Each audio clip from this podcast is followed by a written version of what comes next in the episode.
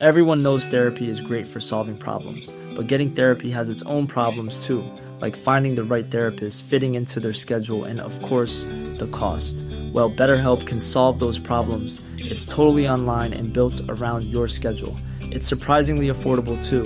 Connect with a credentialed therapist by phone, video, or online chat, all from the comfort of your home. Visit betterhelp.com to learn more and save 10% on your first month. That's BetterHelp, H E L P. Burrow is a furniture company known for timeless design and thoughtful construction and free shipping, and that extends to their outdoor collection. Their outdoor furniture is built to withstand the elements, featuring rust-proof stainless steel hardware, weather-ready teak, and quick-dry foam cushions. For Memorial Day, get 15% off your Burrow purchase at burrow.com slash ACAST and up to 25% off outdoor. That's up to 25% off outdoor furniture at burrow.com slash ACAST. Hey, kids, uh, welcome to a Wednesday. Hopefully, you're up and about or listening on a podcast. This might be a Thursday for all we know. If you're listening on a pod, hell, it might be a Saturday for all we know if you're listening on a podcast. Uh, welcome to Just a Game, live from the Oodle Noodle Studios. Uh, I am your uh, host, Rob Kerr. Uh, glad you could spend some time with us. And today, I think you picked a good show. I think I think if you were going to listen or watch one podcast this week, stream one show, um, share with your friends, rate and review, and all of that sort of thing, I think this is the show.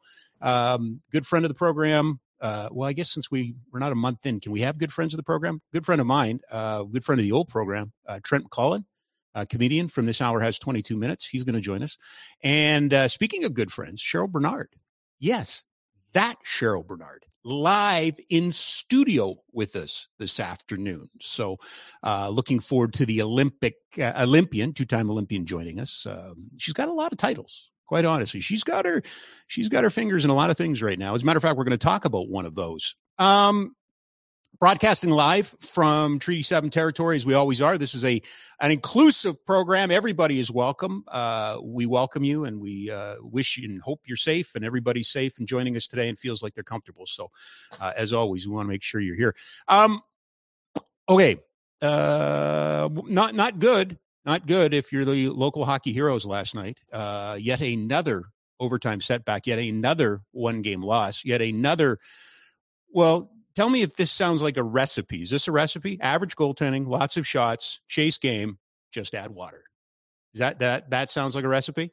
Uh, four three in overtime to Arizona. Difficult math becomes difficulter, which isn't a word, but here we are. Um, not good, not good. Uh, part of the storyline that it's one thing to El Pupo the Beto. Uh, it's another thing when you have a player on the other side who you gave up for nothing um, put him on waivers and he was gobbled up and played more than anybody else on either team last night. Juuso Valimaki, uh, 24 46, two assists plus one. This is not a good Arizona team. Take, you know, the fact they beat Calgary aside, although I think points now in six. And the last time the Flames played them, they had points in 11 or something. So they, they're good at home this year. They weren't good at home last year. All of those things. I don't think Juuso Valimaki right now is a number one defenseman on most NHL teams, but he's a number one defenseman on this this Arizona team. Um, again, a, a player. Why did you have to give him up? Couldn't put him down in the minors, and that's where ultimately the decision was to place him. Whose decision that was? General manager, I guess. Ultimately, uh, your coach has a word in there. There's something about it. Let's let's start with accountability shall we? Because, and, and that's actually a good place to start today, because I got a little to say about accountability. Um, we have been, uh, not necessarily in this program, but in certain parts of this program, talking a lot about accountability, holding uh, teams accountable, hold, holding coaches accountable, holding general managers, holding leagues. Hell, we're holding uh, Hockey Canada accountable for their transgressions. Uh, we've got all kinds of problems with national sports organizations and accountability. Um, accountability is one of those buzzwords that gets thrown out there. Uh, accountability is a real cool, easy label to put upon people and say, ah, they're not accountable, or where's the accountability? Um, it's easy to sit in this chair and pontificate about accountability but it needs to go both ways. So let's start here today. Um, you can't lead without being accountable. Uh, we search for perfection when all we really need is good. Our leaders are going to make mistakes. It's not about running the table. It's not about putting up perfect tens across the board. It's about doing the best you can, but also acknowledging and recognizing when you've screwed up, when you've messed up, and being accountable. And quite honestly, we live in a very litigious world. And rather than being accountable, most times at high levels, these things involve courts and lawyers and fees and things like that, rather than somebody going, yep, okay, that's the decision, I'll live with it, or yep, I was wrong, that's the decision, I'll live with it. Accountability is something that I, I believe in. And you cannot be pious. You cannot sit on your soapbox and cast aspersions upon others unless you're prepared to be the same. I owe uh, Ryan Pike a huge apology. Ryan was kind enough, as he always is on Mondays, to join us and talk about uh, the Calgary Flames. And we were talking about captaincy. And he brought up the 0304 season and Jarome getting the captaincy. And he talked about it. And I, I, I said, no, no, you're wrong. You're wrong. Um, hey, everybody makes a mistake. That's okay. Everybody makes a mistake. Not only was I wrong, but I doubled and I tripled down on that wrong. Uh, it was brought to my attention yesterday. I went back and watched it. I owe Ryan Pike an apology. Uh, I'm rolling my eyes. I'm I'm all of those things that humble people aren't. Quite honestly, I was arrogant. Quite honestly, I was arrogant, and I apologize to Ryan Pike. I apologize to you. Uh, I think there needs to be integrity in these things. I think we have to have uh, own our mistakes. I wasn't wrong. I was really wrong, and I don't know what I was thinking. Might be old age. I don't know, might might be arrogance. Um, maybe I just made a mistake, but I made a mistake and then I doubled and tripled down on it. So Ryan, my apologies to you. My apologies to anybody that um, might have been a little bit offended or a lot offended or kind of offended by any of that because uh, I was wrong. But more importantly, it's the way that I went about it. I'm not I'm not proud of that, and I, and I hope you guys know I'm not about that. So Ryan, I apologize and and I will try to do better. And today I will try to do better with some friends, and and today I'll try to do better with you. Um, I think we would all agree that the first month uh, has been um, well. I kind of feel like I've been away for a while, and I'm still kicking off some rust. The big butterfingers disconnecting things, and a couple of challenges here and there. And I think this is the second or third time that I've held myself accountable for something that I've said when I was wrong. Um, and I apologize. I do. And I hope we're going to get better. I, I, think I can get better. I have to get better, uh, but you deserve better. So, anyway, I just want to make sure that we're all square on that. Uh, back to Calgary last night, uh, 45 to 25 were the shots over the Arizona Coyotes. Matter of fact, uh, Calgary outshot Arizona 14 to 3 in the third, but we're chasing. Arizona got a shorthanded goal uh, early, and Calgary had to chase it down, tied it. But again, uh, the black the black hole, which is overtime for the Calgary Flames continues. Um, they lose it fairly, I'd say fairly deep into overtime. Uh, you know, power play 0 for 2, uh, killed off the one power play against, or, or did they? They gave up a shorthanded goal. So uh, I guess you can't really say that. Um, had one, just one lead in this game, and then they were chasing. Um, this is a team that they fell down three to one last time they were there a couple of weeks ago and had to come all the way back. They just couldn't come all the way back um, credit Sportsnet and their uh, and their producer and their di- directors and their talent for putting up a graphic yesterday of of just the the lack of offense from guys that should be providing offense right now, Mangiapane and Kadri and the double digit games that they are. Um, you know, the, the, the, two wins on the road last week against Dallas and, and, Minnesota gave you hope. The loss against Anaheim took it away. You know, kind of a beat down on a tired team with a fourth or fifth string goaltender maybe gives you a little. But yesterday, unfortunately, just doesn't feel like any steps have been taken forward. Um, it it just doesn't. Um, and I think add to that, and I there's a lot of social on this today, and and obviously it's you know a talking point is you gave up Juuso Valimaki for nothing, nothing, nothing on waivers. And when this Arizona team with what 90 picks in the first four rounds of the next four year whatever it is. They got a tremendous amount of, of capital in which to work for. If you assume that they're going to get better he likely is going to be a leader on that blue line. May not be their best blue liner but he's likely going to be a leader on their blue line. Connor mackey didn't look bad either um, you know, but that was a trade. Uh, but there are two players that you you didn't develop, weren't able to develop at the big league level that that you wanted to, you know, you sat Mackey for most of the year. You tried to put uh, Valimaki da- back in the in the minors. That is going to hurt you. That down the road, it's a message. It's everybody everybody's you're only as good as your last season let's be perfectly honest. So when agents start sizing you up they're going to go okay what happened last year? Oof you know they didn't do this or they did that. Now having said that i hope a lot of people are paying attention to Dillon Dubé because dubé is a guy that has absolutely flourished i think uh, under the the current administration and really raised the level of his game. I think it happens. Um, but I, I think uh, you know and maybe i'm wrong on this one and maybe i've got recency bias because i watched one game last or i watched him one game last night, you know, but Valimaki, he can play. He can absolutely play. Meanwhile, um, credit to uh, the aforementioned Ryan Pike. Uh, I think it was his tweet yesterday. Are you aware of this? Dustin Wolf, Calgary Wranglers, first the American Hockey League with 35 wins, first the American Hockey League with five shutouts, First in the American Hockey League with a 2.22 goals against. First in the American Hockey League with a 928 save percentage. First in the hockey game uh, in the AHL in games played, 47. And first in the American League in minutes played, 27, 61, 31. And obviously by that, he's also leading the league in shots faced at 14, 26. So um, as bad as last night was, as the Valimaki thing stings, you do need to know there's some hope on the horizon. There's some thought uh, that uh, there are some prospects getting better and better and better.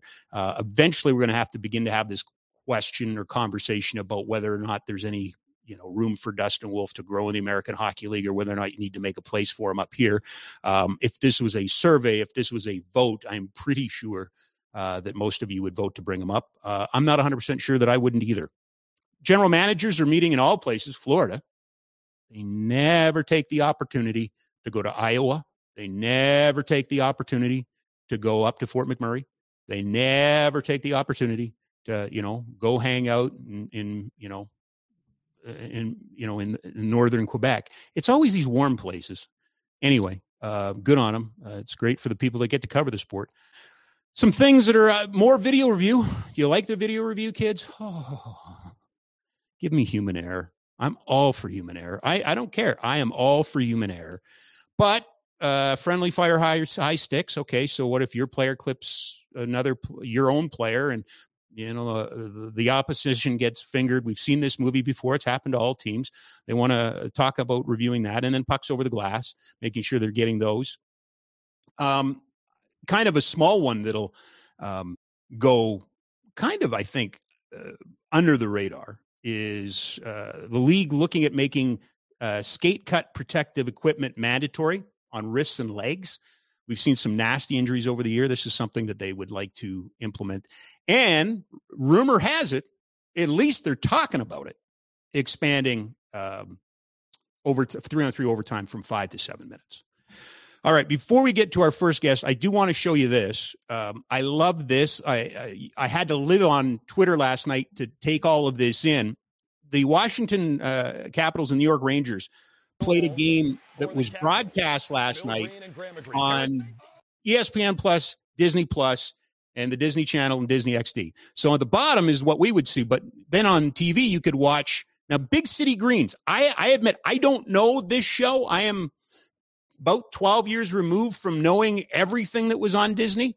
Uh, so I'm not familiar with this, but the entire game was broadcast as one complete cartoon the whole thing. Kevin Weekes was a cartoon character. They had they had the voices from the kids or the show, I should say, uh, in the crowd.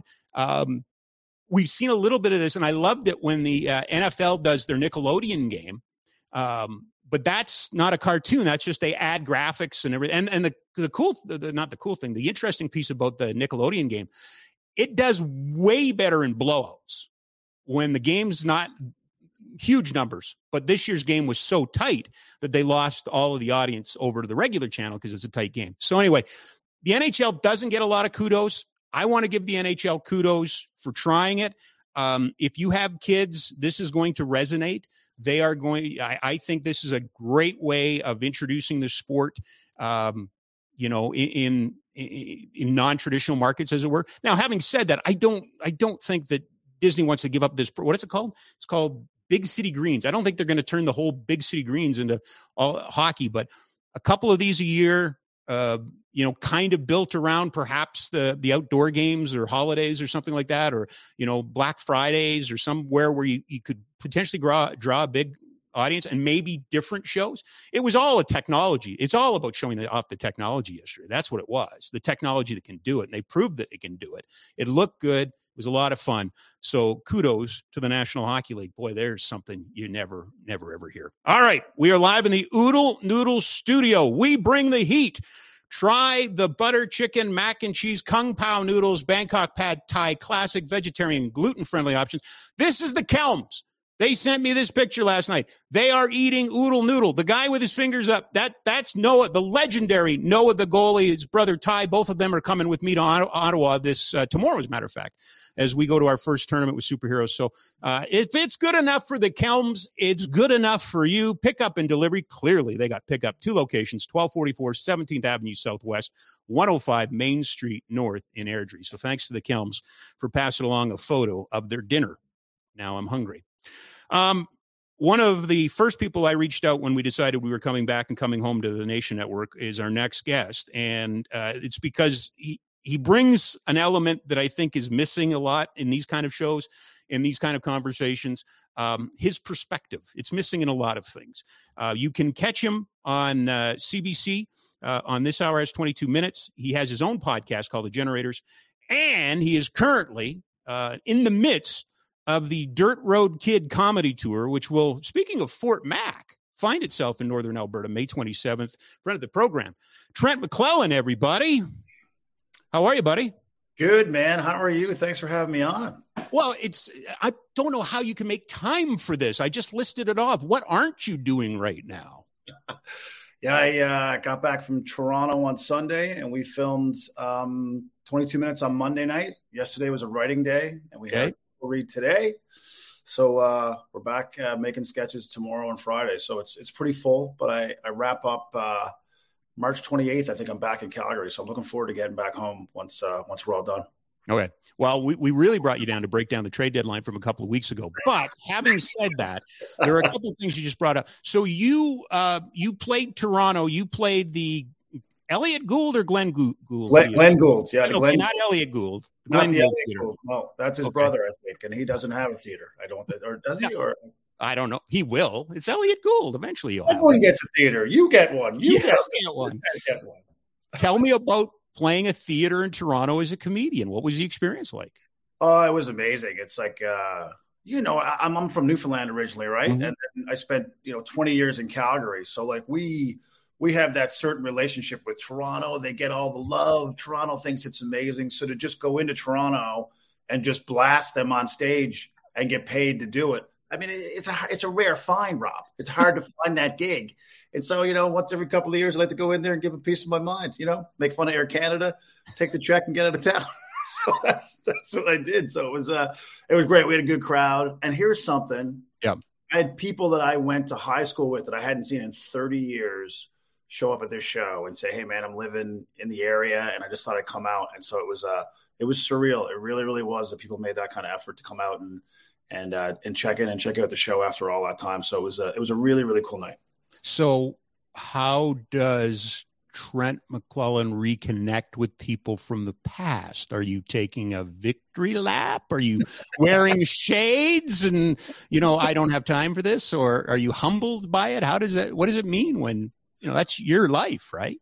Yeah, yeah, it's it's it's a cool moment as a comedian. You know, like I I wrote a post about it, but just this fact that you know everyone's been through a rough couple of years. This has been a, a very trying time. You and I have talked about it, you know, yep.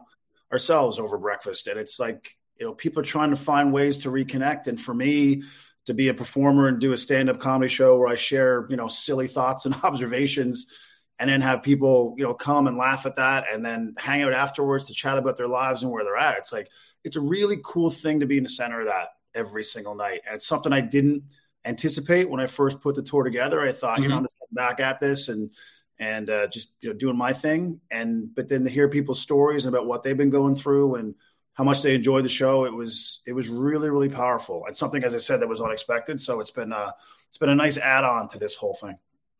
What is a, a Toronto crowd? Uh, I mentioned you're going to be in in Fort McMurray on May 27th. What's a Toronto crowd versus a, a Fort McMurray crowd like for you performing?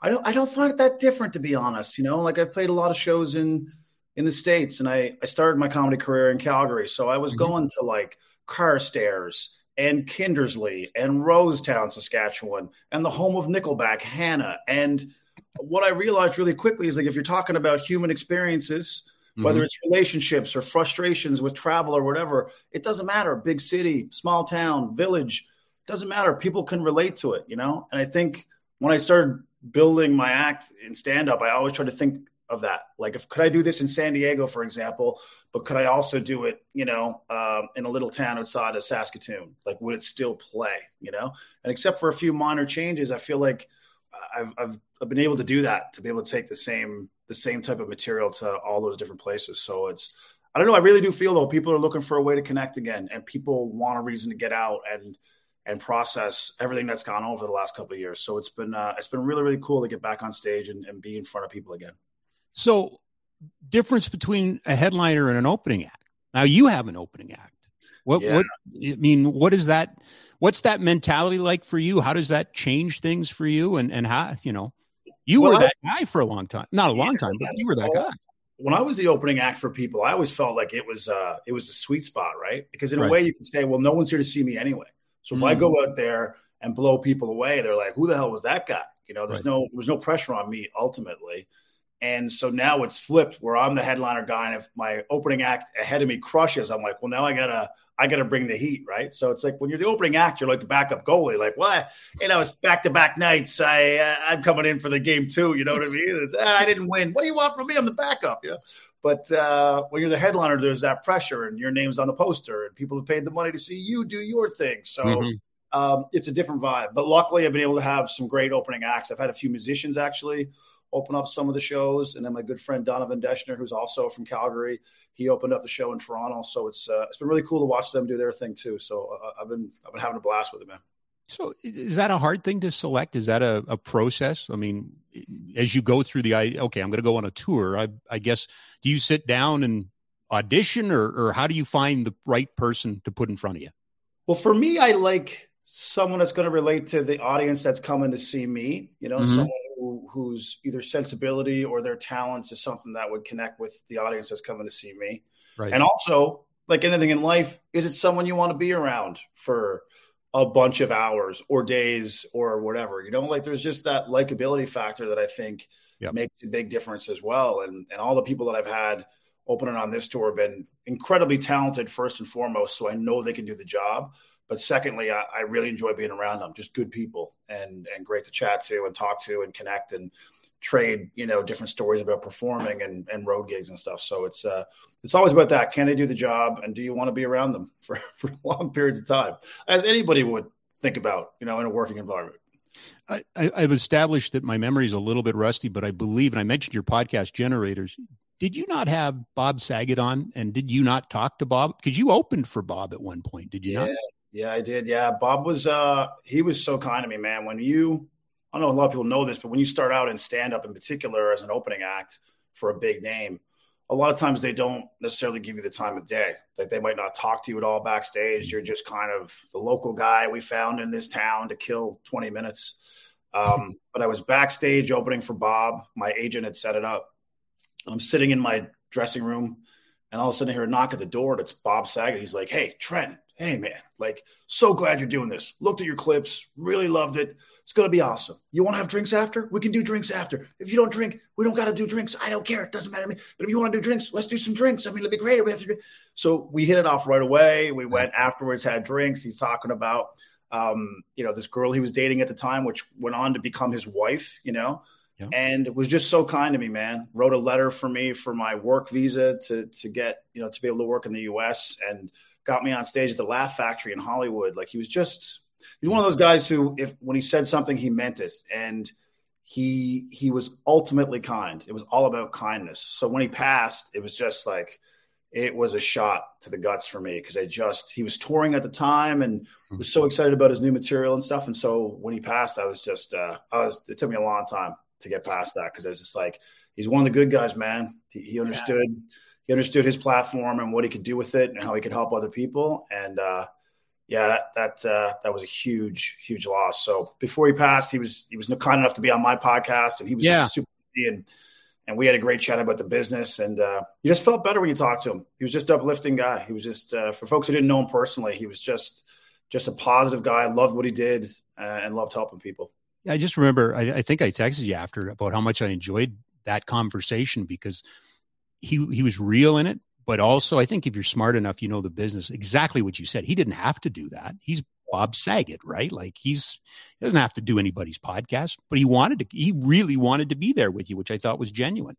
Yeah, that's what I liked about Bob. It was like there's a, a realness right from the start. There was right. no airs of like I'm this famous person and uh, you keep your distance. It was like, no, you're a comedian, I'm a comedian. We're the same person. We're like we we do the same thing. Like let's have dinner, let's go to a steakhouse, let's do whatever. So it was he was just that guy, and as you said, he didn't have to be that person, but he made an effort. And if you've watched a tribute that's that I think is on was on Netflix, the Bob Saget uh, tribute, everybody has those stories about him. Everybody yes. has those stories about his kindness, him calling to check up on people, um, following through on what he said he was going to do. Just all those things that I think you know we remember someone's work when they pass and, and the great comedy they created, or movies, or great mm-hmm. athletes. You remember them as people, and, I think the kindness thing is the thing that you remember the most. And there were there were millions of those stories from from people who uh, who who were touched by Bob at some point.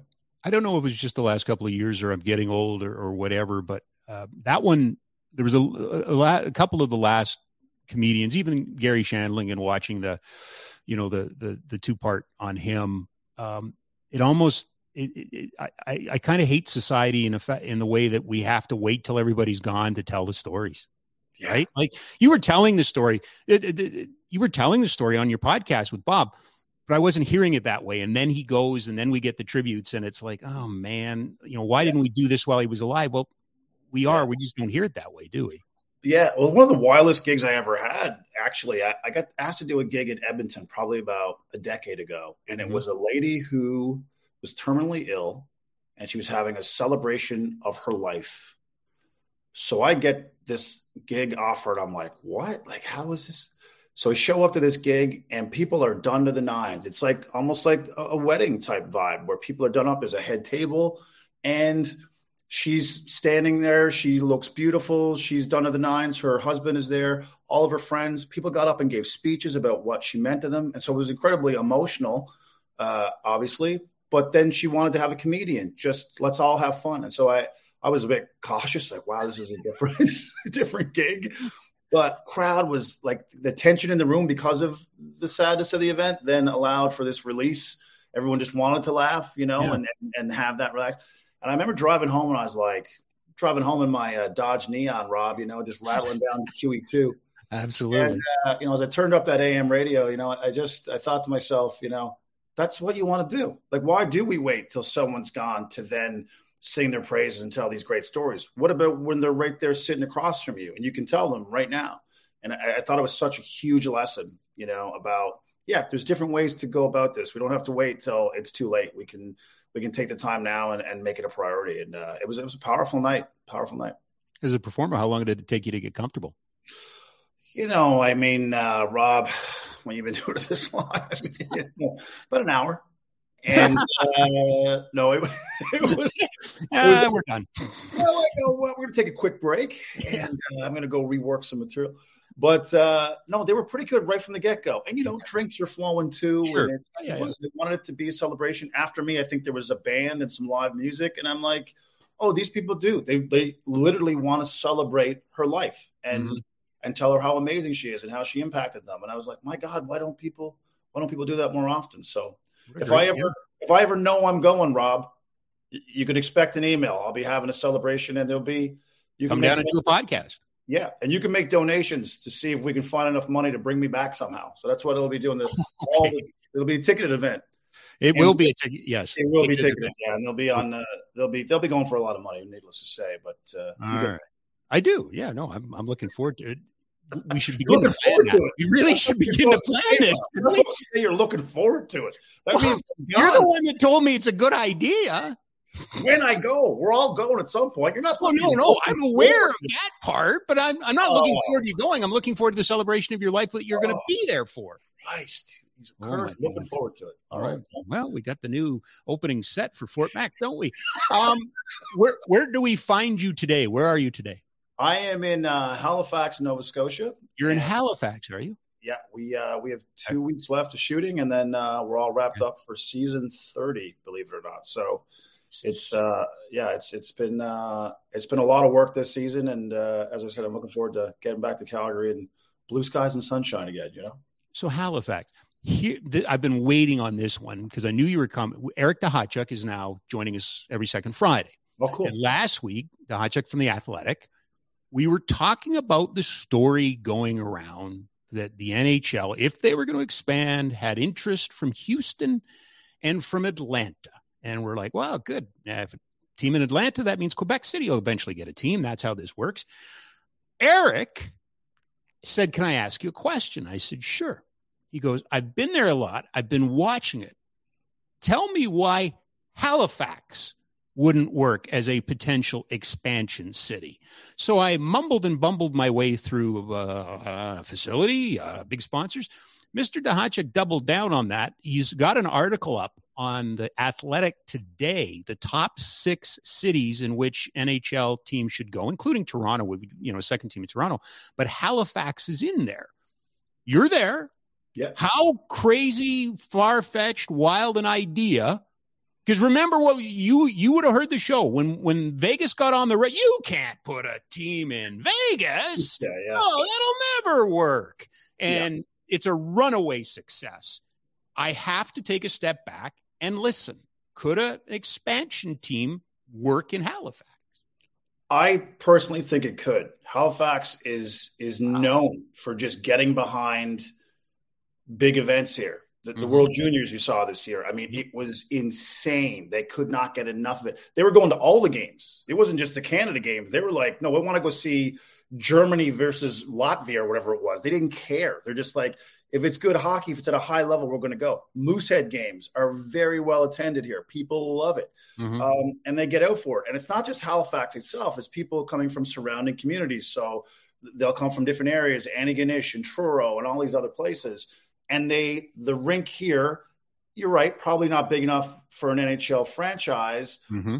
the fact that they have a rink here that's downtown everyone goes to the pubs before the games. They spill out into the pubs after the game. You're going from, to restaurants and stuff. So if they could find the right space for that place where it's central yeah. and and people can get to that place easily i have no doubt in my mind that it would work. And i think players would actually love playing here because they know that it means something to the community that the whole the whole province would be behind that that team.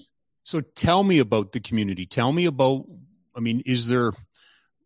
I, I hate using the word wealth, but is there money there that would support it from sponsorships to tickets to all of the ancillary things that go into running a, prof- a, professional sports franchise because that has been in the past anyway part of the argument about quebec city mm, all the head offices are in montreal and things like that is there enough but that same conversation was had about winnipeg yet here we are, right? And yep. uh, you know, is, is, there that kind of would there be that kind of backing available? I, I, I think there would be. Uh, Halifax is known as the hub of Atlantic Canada, right? So a lot of a lot of um, major corporations are headed here, but also I did a boat tour um, last fall. Mm-hmm. So boat tour takes you out through the harbor. You go down this little passage down into the kind of the heart of the city.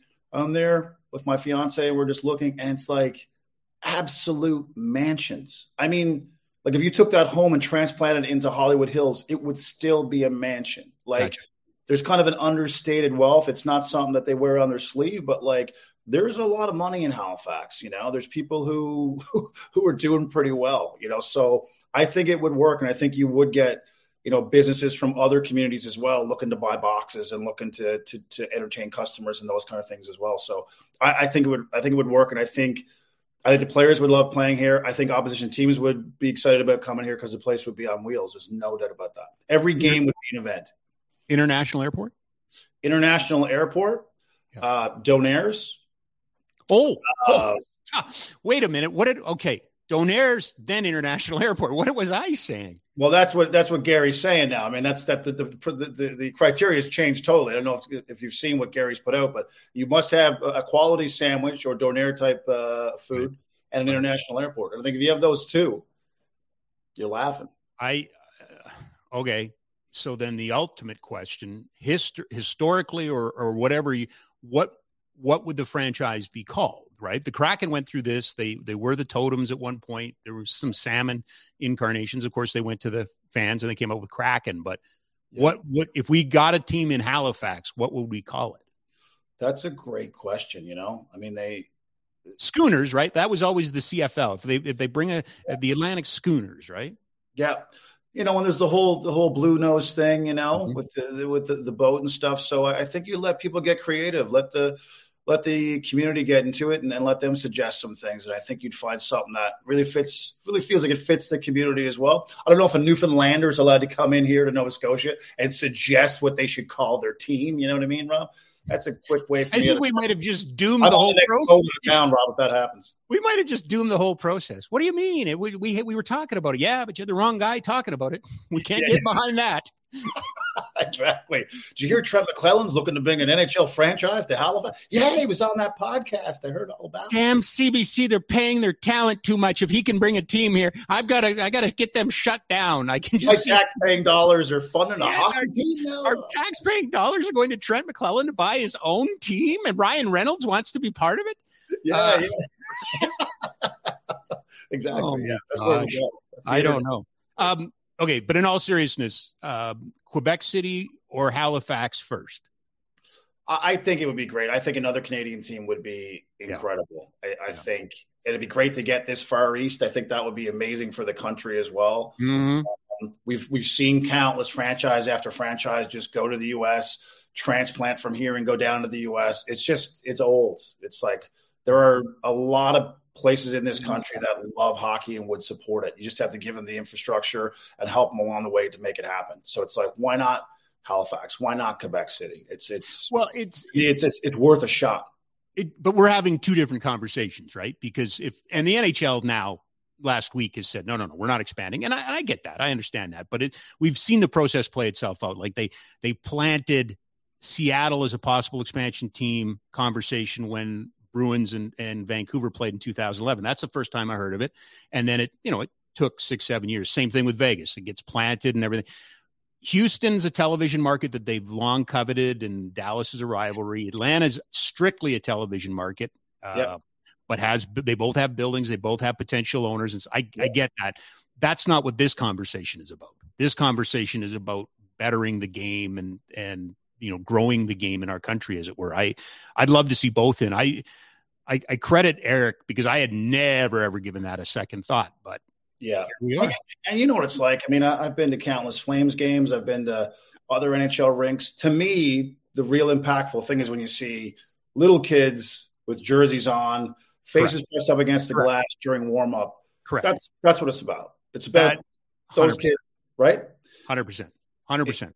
It's that experience. It's that like, wow, this is something that's in my backyard. These are the, the players that I idolize. I get to see them in person. Your Connor McDavid's are blowing through. Your Mhm. Sidney Crosby's. It's it's magical. It's absolutely magical for for adults, but for children, to me, it's like that's that's like Christmas Day for people, you know. So I I would I'd love to see more Canadian cities get that opportunity to give kids that uh, that experience too. I, I think it's it's something that you you keep with you the rest of your life. I'm dragging my heels because I, I will eventually get to the local hockey heroes and I'll let you unload, but you know I don't want to give away the good stuff early. Um, GM's meetings. I can't make. You can't make them. I'm sorry. Okay. Well, I'll, I'm not. I again. I am not the GM of a Halifax franchise. I, I cannot stress The- that. the Rob. team now fourth known as the Halifax Newfoundlanders, owned, owned by We're owned by- very excited, Oh, Rob. Who, got, who just used one year of his CBC paycheck to buy an expansion team.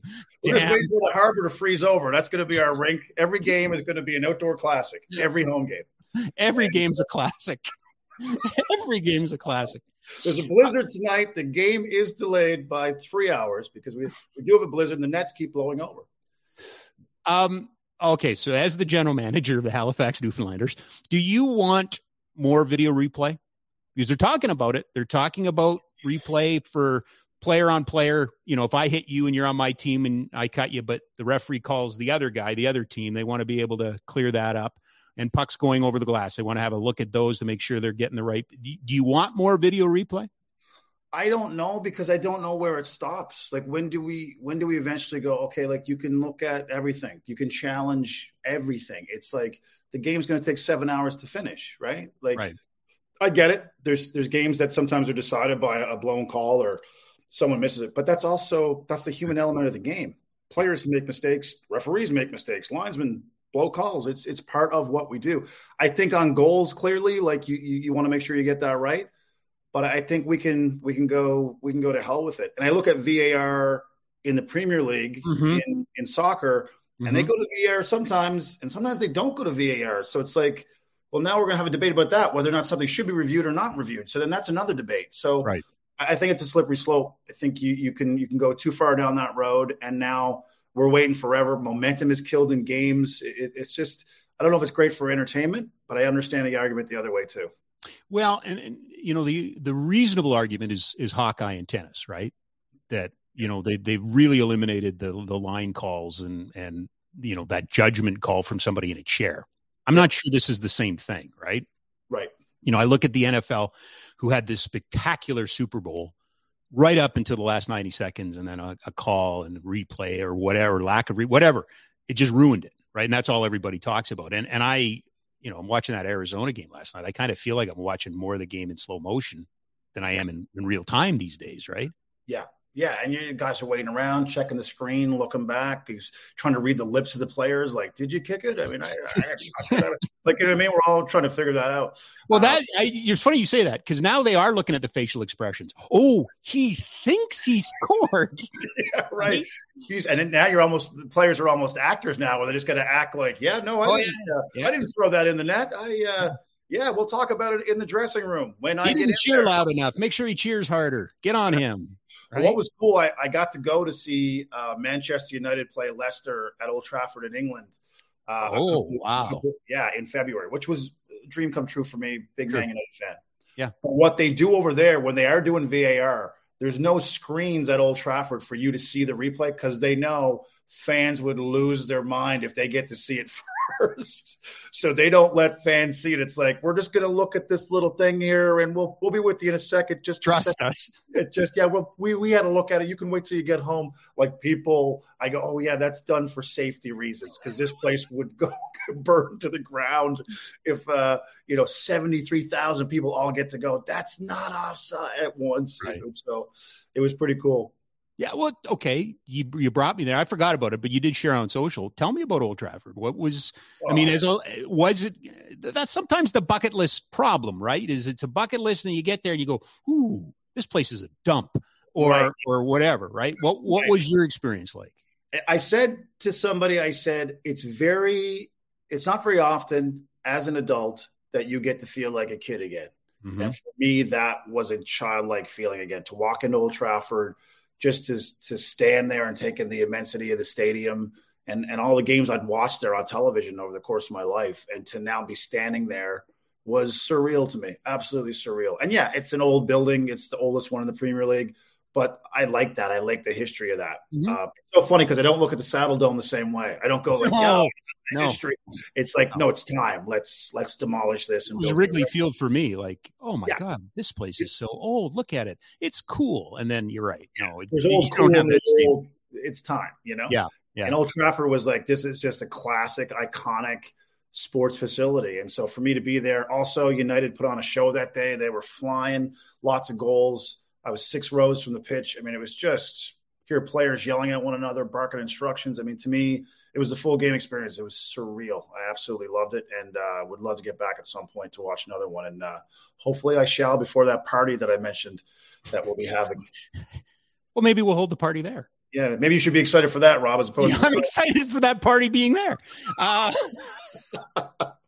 oh man, I really don't want you to die. I hope you know that. Okay, that's uh, clear. That's been put out there okay, how would you compare a premiership sports experience, sports fan experience to a North American sports fan experience. I think the NFL, NBA, they're the mm-hmm. NHL, they're different, but they're kind of the same, or are they?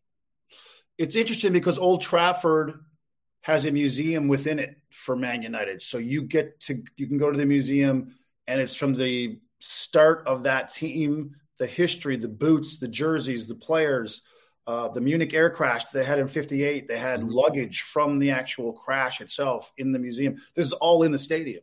So you get to walk through this historical, you know, beautiful facility. And mm-hmm. then so when you go to the game, you're you're you're loaded with all this history and emotion and it just means more it just does because it's the whole community is getting behind it and you're you're getting to see a timeline of everything that not just the sports franchise has been through, but the people have been through who live there and what they've experienced and the pain and the hardship.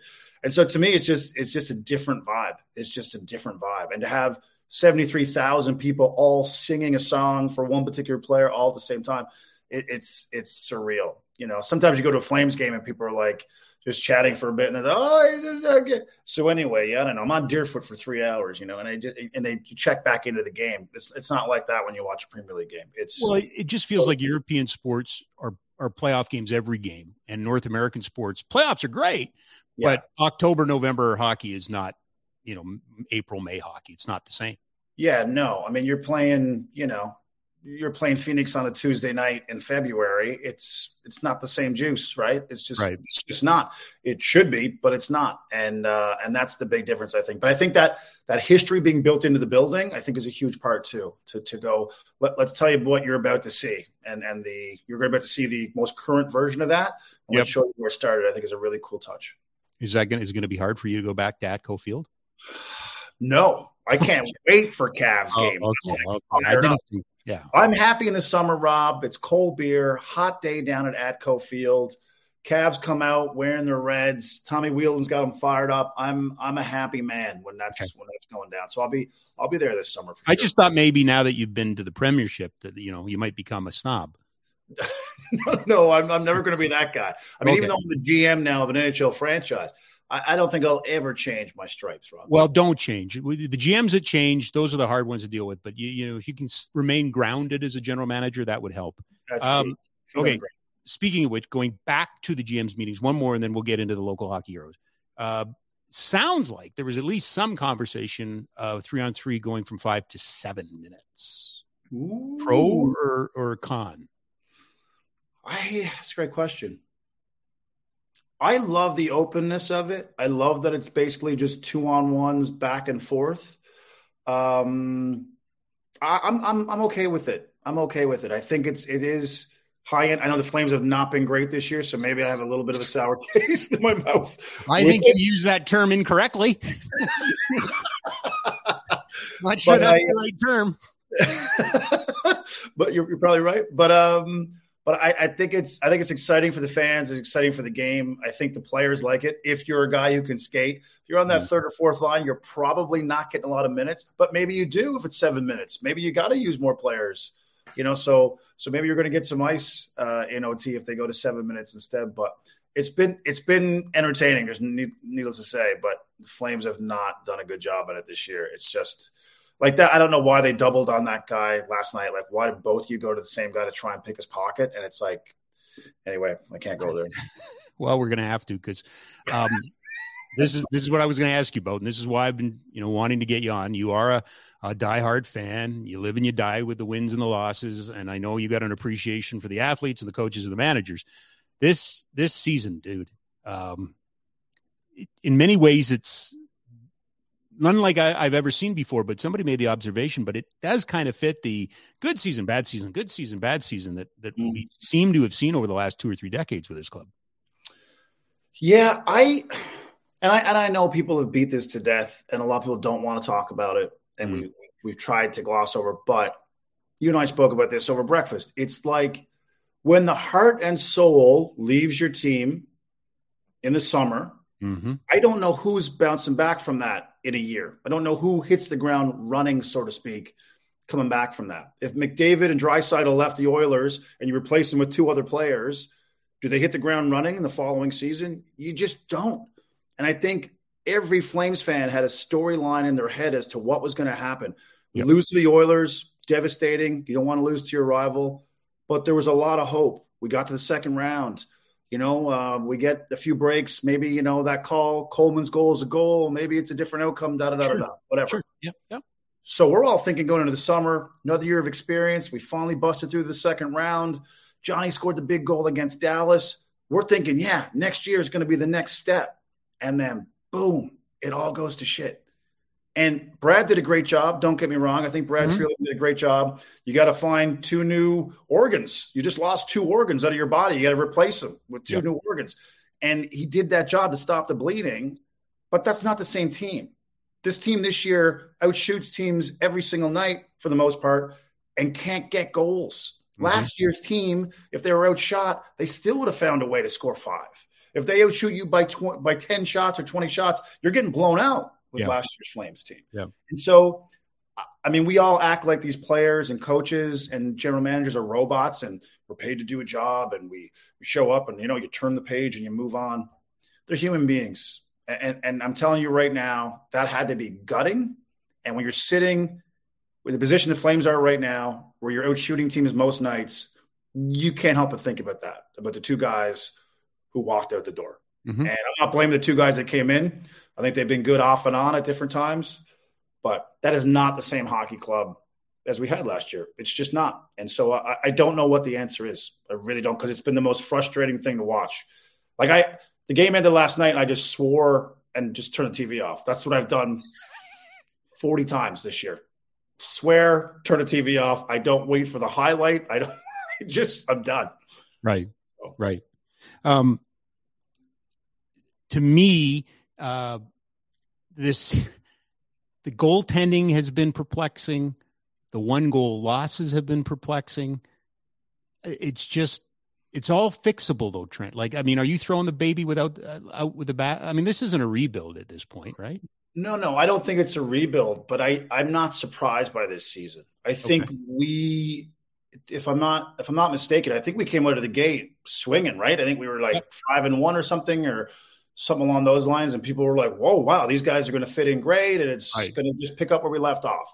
Uh, that wasn't reality, right? Right. And no one could have predicted Markstrom's swings this year. I don't know where he went or what was going on. Right. Obviously, you know, he's a new dad. There's a lot of stuff going on. We don't know, you know, all the details of someone's life and personal life, but um, offense has been hard to come by. And yep. it's it defeats you as a team when you're out shooting another team and you're looking up at the scoreboard and you're down to. They've blown a lot of leads this year as well, whereas last year that would not have happened. If they got it to 3 1, it's going to be 5 1. It's going to be 6 1.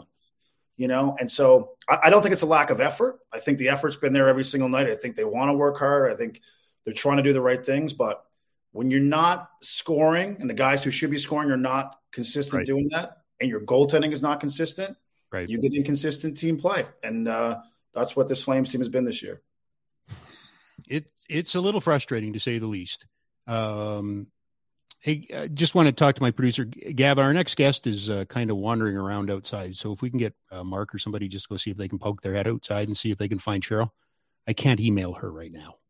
I'm busy because I'm talking to my buddy Trent. Thank you. Appreciate it. Hey, hey, right? Exactly. Exactly. No, no, um, left. You know. Okay. Well, well, you, you, you got the GM's meetings and all that, right? I do have. To, I do have to make those. That's a big one. We've uh, we've got to pitch that Donair because we're gonna have the, the Donair Dome is where we're going to play. Donair Dome is Donair. where the the Halifax yeah. Newfoundlanders are going to play. They're going to play. Yeah. So it's tickets are on sale tomorrow morning. So. Just got to get the website up. I was going to say, you need to build. We need to let you go. You need to build a website. I had a lot of stuff I got to get done between now and tomorrow morning. Mm-hmm. Um, all right, just one last one on your. What do you want to see the rest of the way? I mean, they're not technically out of it, but last night didn't help. Uh, what do you yeah. want to see as a fan the rest of the way from the, the local hockey heroes? I, I, would just like to see guys do the thing that they're paid to do. You know, if you're you're a guy who who's paid to score it, it's time to start putting some pucks in the net. If you're a guy who's paid to stop pucks, then do that. And we don't make it, we don't make it. But let's go down doing what it is we're paid to do. And I think then you can look in the mirror and go, okay, we, we got off to, we had those blips in the road and, yep. uh, you know, it was too much ground to make up. But uh, if it ends this way, it's going to be a long summer. It's going to be a long summer, and they don't look like a group that's having fun. I think the injection of youth into the team has helped. I think Pelche has mm-hmm. been a great thing for that, for enthusiasm, and and for everyone else having fun again. I think they need more of that. Um, but it's time for guys to to start delivering, and then you see where the cards fall. But uh, the sad thing about it is, if they made the playoffs, I think they could be that team that nobody would want to play. They, would be dangerous. Markstrom gets hot, but you got to get there, and you got to earn the right to get there. You can't lose to Chicago's. You can't lose to Ottawa's. No, you, you can't, and be a playoff team. And, no, I, you know, I've, I've, said it all year long. I, I look at this team, and I, I don't. There's not one time where I've ever felt sorry for them and said, "Oh my God, they're overmatched." I, I look at them and go, geez, they're not. You know, you saw them against Boston, but in the most Calgary Flames way, they lost in overtime. And they that was a complete a game as I've seen that team play at home against a world class opponent. And it just what it, it feels like somebody felt like somebody kind of borrowed up against their luck. You know, hey, if you give me this, it doesn't matter to me if we win next year. You know, and, and you know, yeah. somebody got something out of this that we're now paying for. Exactly. And all in and, and like the amount of posts and crossbars, oh. it's just like, is this real? Right. Yeah. Nope. Uh, it's a challenge to say the least. Um, anything you want to plug? There's the standings, by the way. You want to plug the standings? Let's plug the standings. Uh, Flames well, the, games well, played. Yeah, well, we got the standings up. Um, who are you taking in the expansion drafts? Now that you look at these rosters. Oh dear lord. I mean, obviously McDavid, right? You'd take McDavid. I would take McDavid if he's left. Yeah, if he's left exposed, I would. I would take him. Okay. Um, who are you taking from Calgary in the expansion draft? Oh wow! Like, who do you think would be unprotected? Like, who do you who do you think right would, now? Yeah, everybody except Pelche, Backlund. Everybody except Backlund and Pelche. Lindholm as well. Lindholm. Andersson. No, yeah, I guess. Um, I don't know. That's the other thing. I don't even you know. Probably can get Ritchie. yeah, I'm not sure which one, but yeah. Well, I mean, you know, the, you, you, trade the brothers and you see what happens. You know, you keep your house, I'll stay there, and vice versa. Right. Um, I, I don't know. It's it's that's such such a weird thing because even when you look at those expansion drafts or a possible trade, it's like who's impressed this year that another team would go, yeah, yeah, we'll we'd like to, yep. to, throw some assets at that. It's like no one's really had Toffoli, I guess, has had a pretty good year, but it, it other than that, it's been everyone's been up and down. There's been right. no consistency at all. So uh, right. frustrating, frustrating. Uh, what's next for you? You mentioned uh, one more week on this hour. One, yeah, we have two more shows left. Okay. Um, it's about a week and a half. I have to host the East Coast Music Awards this year. Oh, um, oh, you do? It was what Critch said, nah, I don't want to do it. Give it to McClellan. He'll do He's it. like, I got too many things going on, man. Hey, can you take the keys to this? So I was like, oh, okay. Uh, I got to host the Halifax Comedy Festival as well, just days before that. Oh, of course you do. And I got uh, the two tour dates left after that. So St. John's, Newfoundland on May 6th, and uh, mm-hmm. uh, yeah, Fort McMurray, Alberta on the 27th. Uh, so, and then I'm officially done. Like I have no more working commitments uh, for the rest of the summer and that's that's it. So that's when we can plan the celebration of life. That's when the celebration of, of a celebration of the life I still have. Uh, Which we assume is going to go on for a long time. well, that's we, what I mean. Why do you got to wait till till you know? We're if you know. were on one of those boat tours, right, looking at the mansions in Halifax, and a silly seal grabbed you by the scruff of the neck and pulled you under, and you drowned in a boat tour by a seal, we would all feel terrible that we never got a chance to say goodbye and exactly. that we love you. Exactly. And I mean, those killer seals, they're out there. And I mean, no one's talking about it. And I, I think we, we got to start talking about they, it. They should be talking about it. They should be. Well, maybe that we just we just found the name of the Halifax franchise. The Halifax, Halifax Killer Seals. Killer Seals. There you go. I'm ready for my meeting. I'm ready for my meeting. Now you can build the website. Check out killerseals.com. Absolutely. It's on sale tomorrow. Absolutely. Um, always pleasure, sir. Um, I just want to take a moment here though, because you referenced it a couple of times and, and that, and, and our next guest is lost and calling me and I can't answer on the air. Um, that you mentioned a couple times, we did have a breakfast and I, I, I want to just publicly acknowledge this man. And he is not just a pretty face. He's not just a funny man. He's not just the general manager of the Halifax Killer Seals. He's truly one of the good human beings I know. And we had probably the most extraordinary adult male conversation. Burrow's furniture is built for the way you live. From ensuring easy assembly and disassembly to honoring highly requested new colors for their award winning seating, they always have their customers in mind. Their modular seating is made out of durable materials to last and grow with you. And with Burrow, you always get fast, free shipping. Get up to 60% off during Burrow's Memorial Day sale at burrow.com slash ACAST. That's burrow.com slash ACAST. burrow.com slash ACAST. Hiring for your small business? If you're not looking for professionals on LinkedIn, you're looking in the wrong place. That's like looking for your car keys in a fish tank. LinkedIn helps you hire professionals you can't find anywhere else, even those who aren't actively searching for a new job but might be open to the perfect role. In a given month, over 70% of LinkedIn users don't even visit other leading job sites. So start looking in the right place. With LinkedIn, you can hire professionals like a professional. Post your free job on linkedin.com slash people today. Everyone knows therapy is great for solving problems, but getting therapy has its own problems too, like finding the right therapist, fitting into their schedule, and of course, the cost. Well, BetterHelp can solve those problems. It's totally online and built around your schedule. It's surprisingly affordable too. Connect with a credentialed therapist by phone, video, or online chat, all from the comfort of your home. Visit betterhelp.com to learn more and save 10% on your first month. That's BetterHelp, H E L P. history of extraordinary adult male conversations. And I want to tip my hat, sir. It meant a lot to me. It helped me in so many ways. And I look at you as a, a beacon out there of hope and a guy who gets it. So, Trent, thank you so much for making some time for us today. Continued success. We'll see you when you get here. We'll get you in studio if you can find it. Right now, that apparently is a bit of an issue, uh, but I really do appreciate this, pal. Thank you. Thank you, my friend, and thanks for having me on. And uh, you're back where you belong, man. Talking to the people, sharing your thoughts, talking sports. You're doing what you're supposed to be doing. So I'm happy for you. Okay. Thanks, Trent. Take care, bud. You bet. Trent McClellan, everybody. All right. So here's the quandary. Um, there's some construction. The guy's probably uh, this. um, I, do you guys mind if I just send a text here right now? Because Cheryl's walking around and she can't find the place. But part of that, you probably heard courtesy of our friends on the barn burner, that um, there's a lot of construction right now. So the road is all messed up. So I'm not surprised. And I should, you know what? I started off this show. It has been a rough go.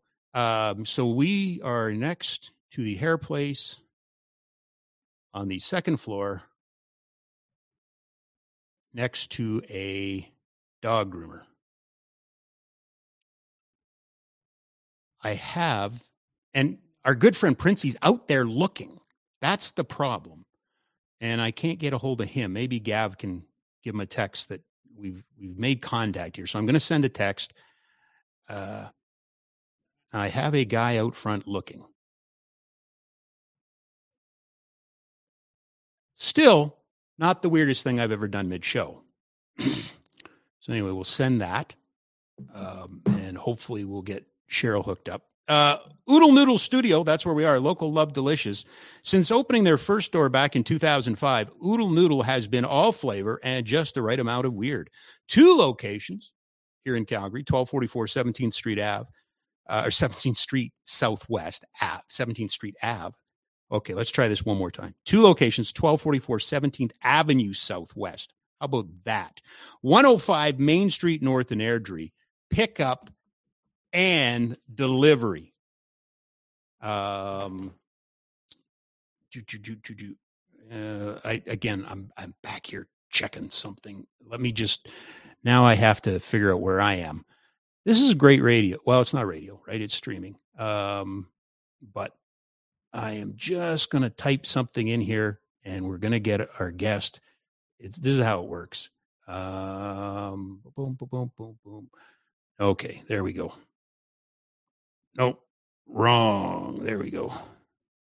No, I, I I'm all good, Gav. I just uh, she has the wrong address, so she's not even close to here. Um, so that's again, who's got the big butterfingers? I do. So, yeah, no, I got the big butterfingers. Oh, speaking of butterfingers, local uh, today's reading assignment that just went out on Twitter a couple of minutes ago. This one's a good one. Uh, comes from the Denver Post, uh, and it's written by uh, Parker Gabriel. Broncos retaining linebacker Alex Singleton with three-year deal on first day of negotiating period. Former Stamp and uh, CFL great for all what two seasons. Guy's amazing.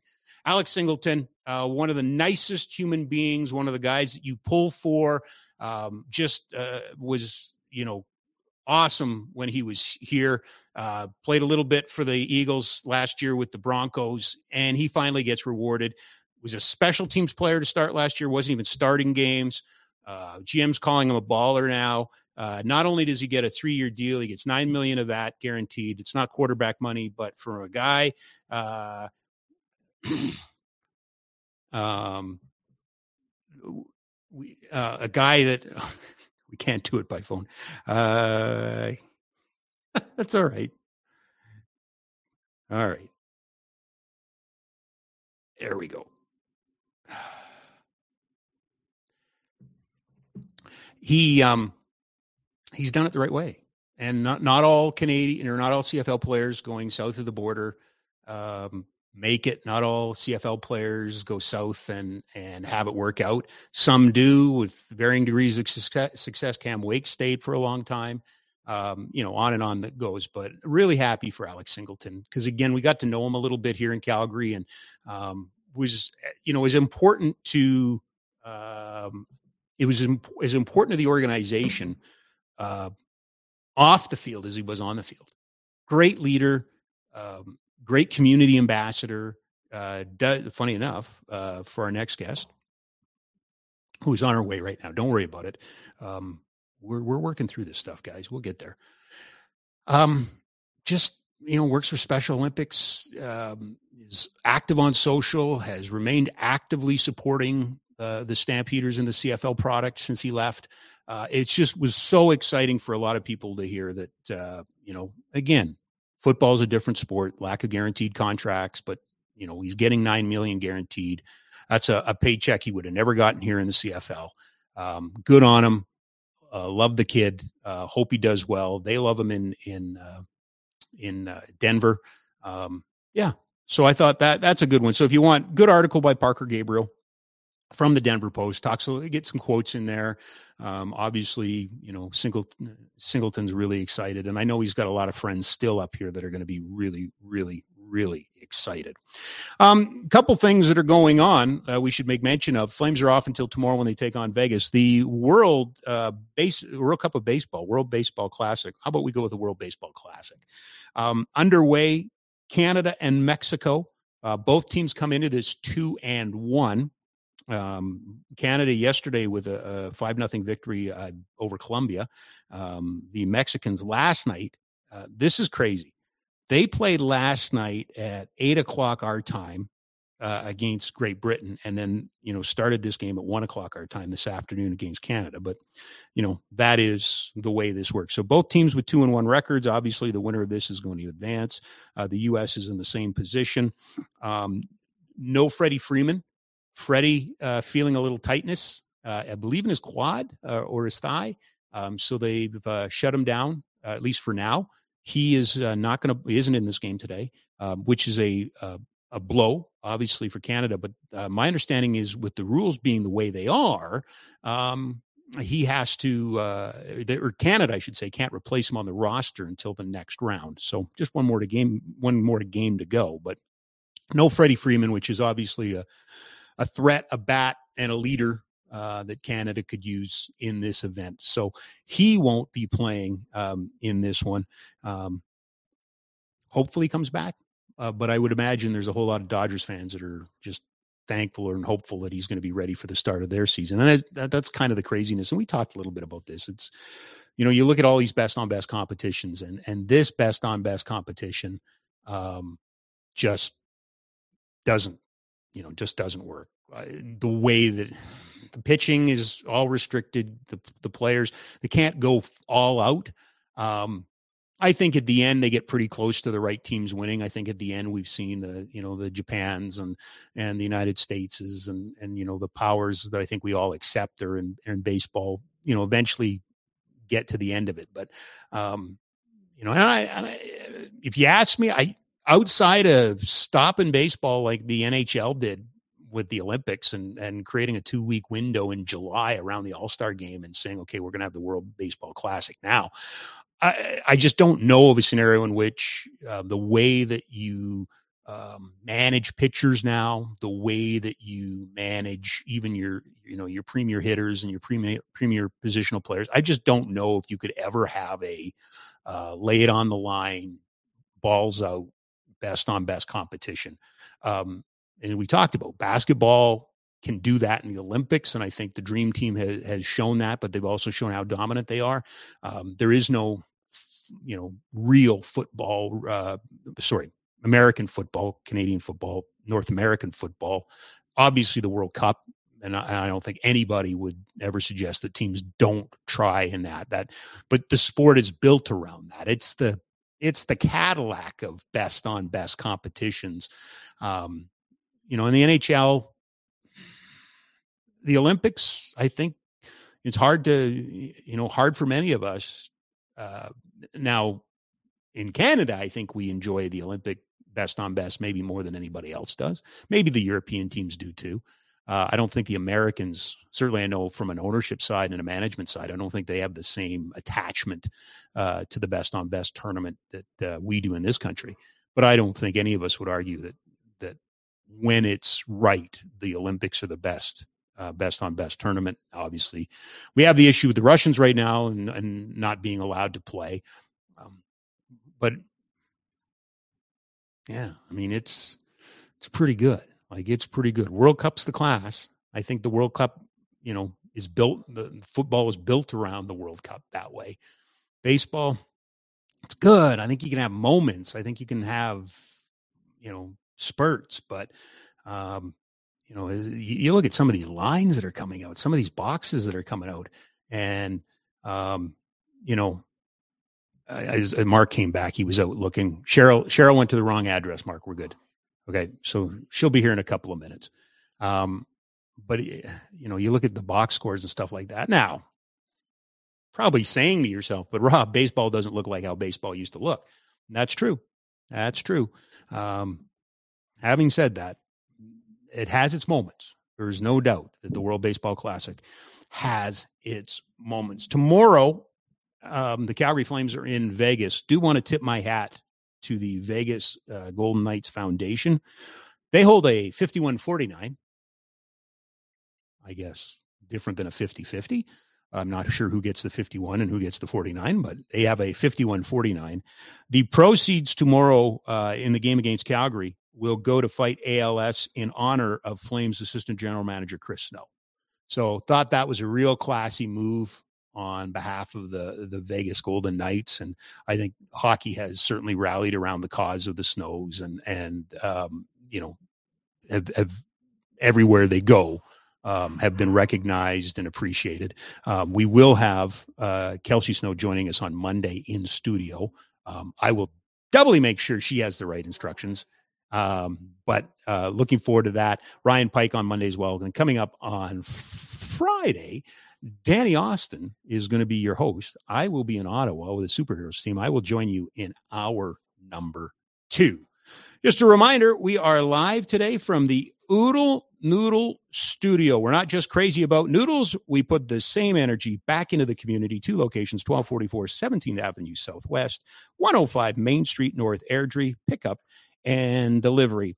Well, after I sent her on a wild goose chase, we are very excited that our very special guest can join us. Uh, she needs no introduction, although I'll give her one. Uh, President and CEO of Canada Sports Hall of Fame. Uh, we'll get into this part in a second. Uh, you know her and love her from TSN as a curling analyst, two time Olympian and Olympic silver medalist. And she is the co chair of the Special Olympics Canada Winter Games coming to Calgary 2024. Cheryl Bernard, kind enough to join us in studio today. Um, sorry that's all I can say is sorry.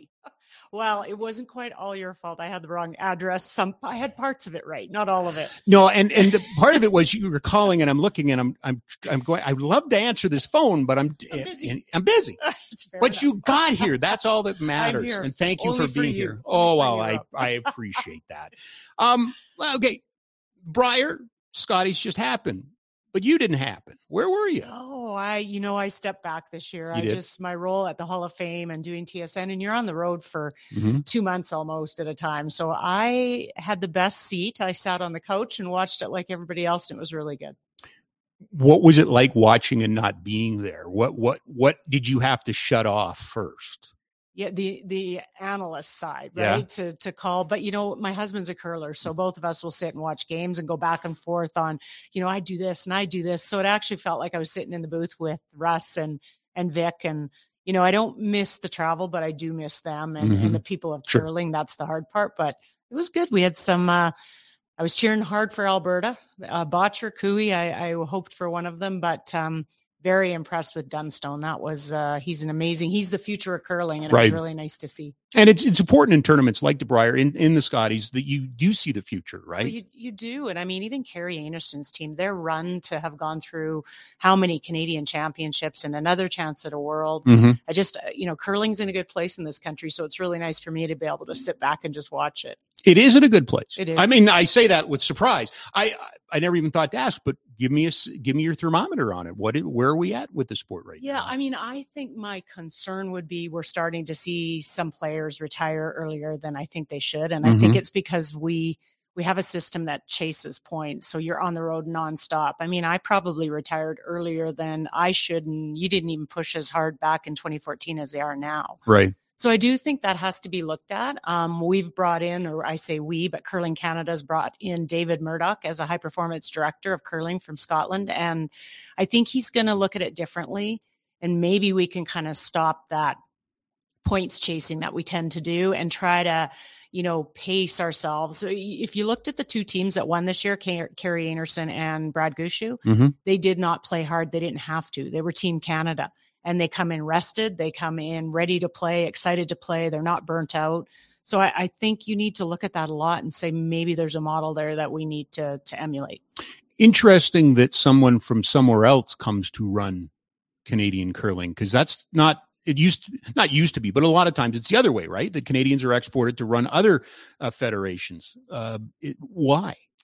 It's I think the success of of the Scottish curling program. It's Okay. been incredible, and um, you know, David's wife's from Canada, Mhm. so I, Yeah, I mean, yeah. he is he's got a lot of connections here. He's played against the very best in Canada for years and years, and and maybe sometimes that outside perspective is what you need. Maybe, maybe it's just to we do the same things over and over. It's the same people. I, I do love kind of the bringing somebody else in that has some new insights some ideas and they're not afraid of and the relationships aren't all are aren't all established and so you can kind of make some changes and you're not really stepping on any toes Having said that, do we owe some credit to those who come before that have taken the knowledge elsewhere? That you know, it used to be that if Canada went to a World Championships, if they lost, like no, no, no, no It's we're. Canada.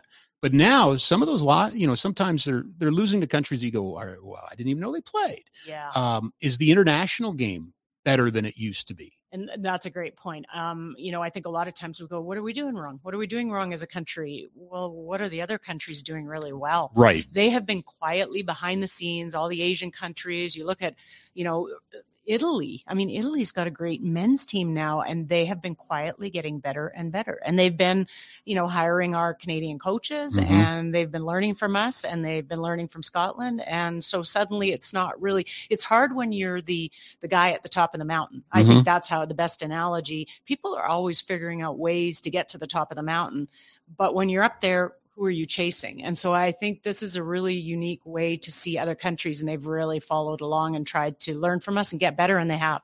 What about junior ranks? What about what are you hearing? You know, at the youth level, are are we able to recruit? Are we able to make a compelling case to choose curling as a, as a sport or as an activity for the youth? You know, I think that's tough. I think there's so many options for youth, so many sports, so many things they're exposed to, and how does curling stand out amongst everything, hockey and Right. soccer, and and and so I mean, it's great because it's not an expensive sport. Um, but I think we have to find a way to show youth that the time commitment can balance with school. You don't have to give up everything for curling. I think Mhm. that's always been kind of the, you know, I ran a business while I competed at a high level. I uh, had a, everybody has jobs. I mean, there's not many of us that were funded full time by, by curling. Yep. So I think we have an opportunity to show people coming up in the ranks to say, hey, you can still have a life, Mhm. but you can still get to an Olympics. And that's a really big attraction to our sport. Since we've gone down this path, let me ask you, and, and you're acutely aware of the where the question comes from. Is there an opportunity, or is there work being done to bring curling to non-traditional markets? There is. There's a lot of work. There's a lot of work in um, the diversity. Mhm. Um, you know, we when you look across the curling landscape, it's very white, and so I think there's a lot of concern that you know there's newcomers coming to this country. There's a lot of different individuals that haven't had exposure to the game because for most of us, it's because our parents played, so we played. Yep. And that doesn't happen when you come from other countries. So there's a lot of work. I know Curling Canada is doing a great job to try to expose schools and youth across the country to curling and, Mhm. and change that lands- landscape.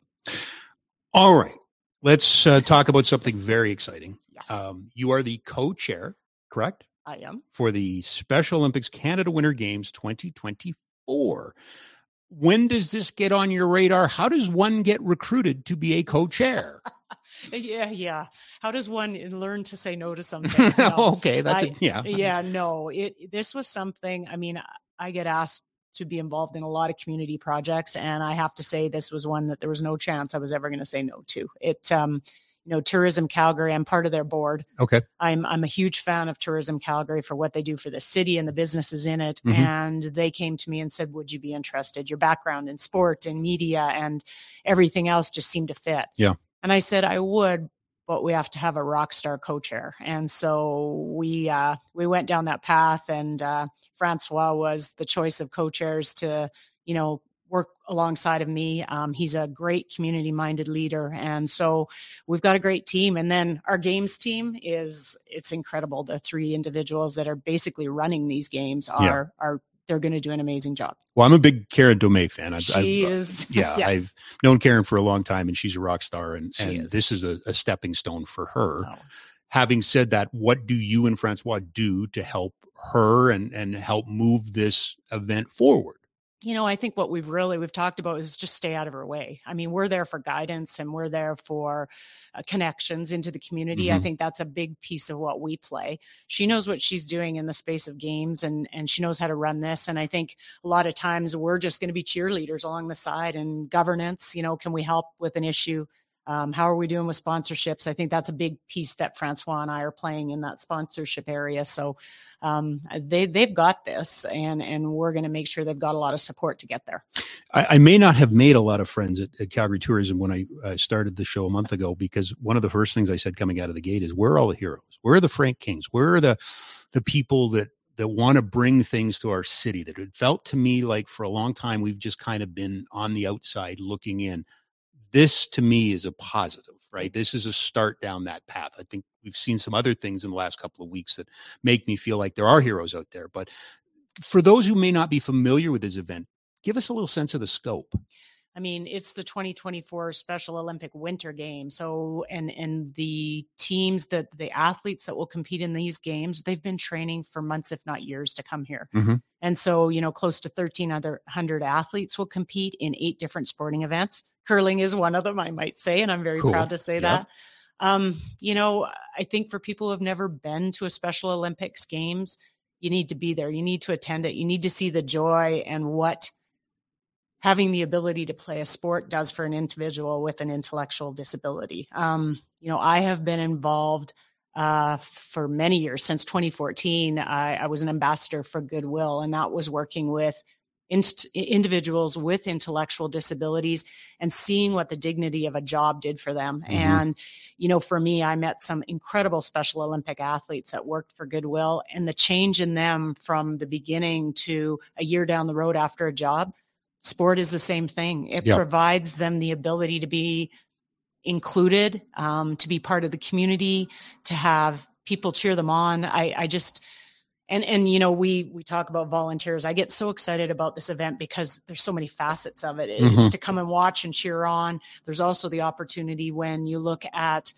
volunteering Yeah. and it'll change you. Volunteering at one of these events, I promise you will walk away and be a different person. You Yeah. you know that. Yep. Yeah, and well, and that is part of my, you know, crying about meeting needing more events. 88 established us as the world leader in volunteerism. We we set the you know it's 35 years ago, and not to say we don't have great. We have fantastic volunteers, but uh, something like the particularly for younger folks, this is their opportunity to see what it means to welcome the rest of Canada to your city as a Yes. volunteer. Tell us about the volunteers. How many do you need? And and again, scope is that word, I guess. Oh, so well, volunteers. It was exciting because we had the media announcement around the games a week and a half ago, Yep. and at that time we announced that the platform was open for the games, and we were looking for volunteers to sign up, and we were also continuing to look for a few more sponsors. And within a week, 500. We need 750 volunteers. We had 500 volunteers sign up. And even today, I got an email from a group that was saying, We have nine, 10 of us that would love to volunteer. Mhm. How can we get involved? Can we sponsor? I mean, the excitement around this, to your point, Rob, our city needs this. Right. I, I wish we had more of it, Right.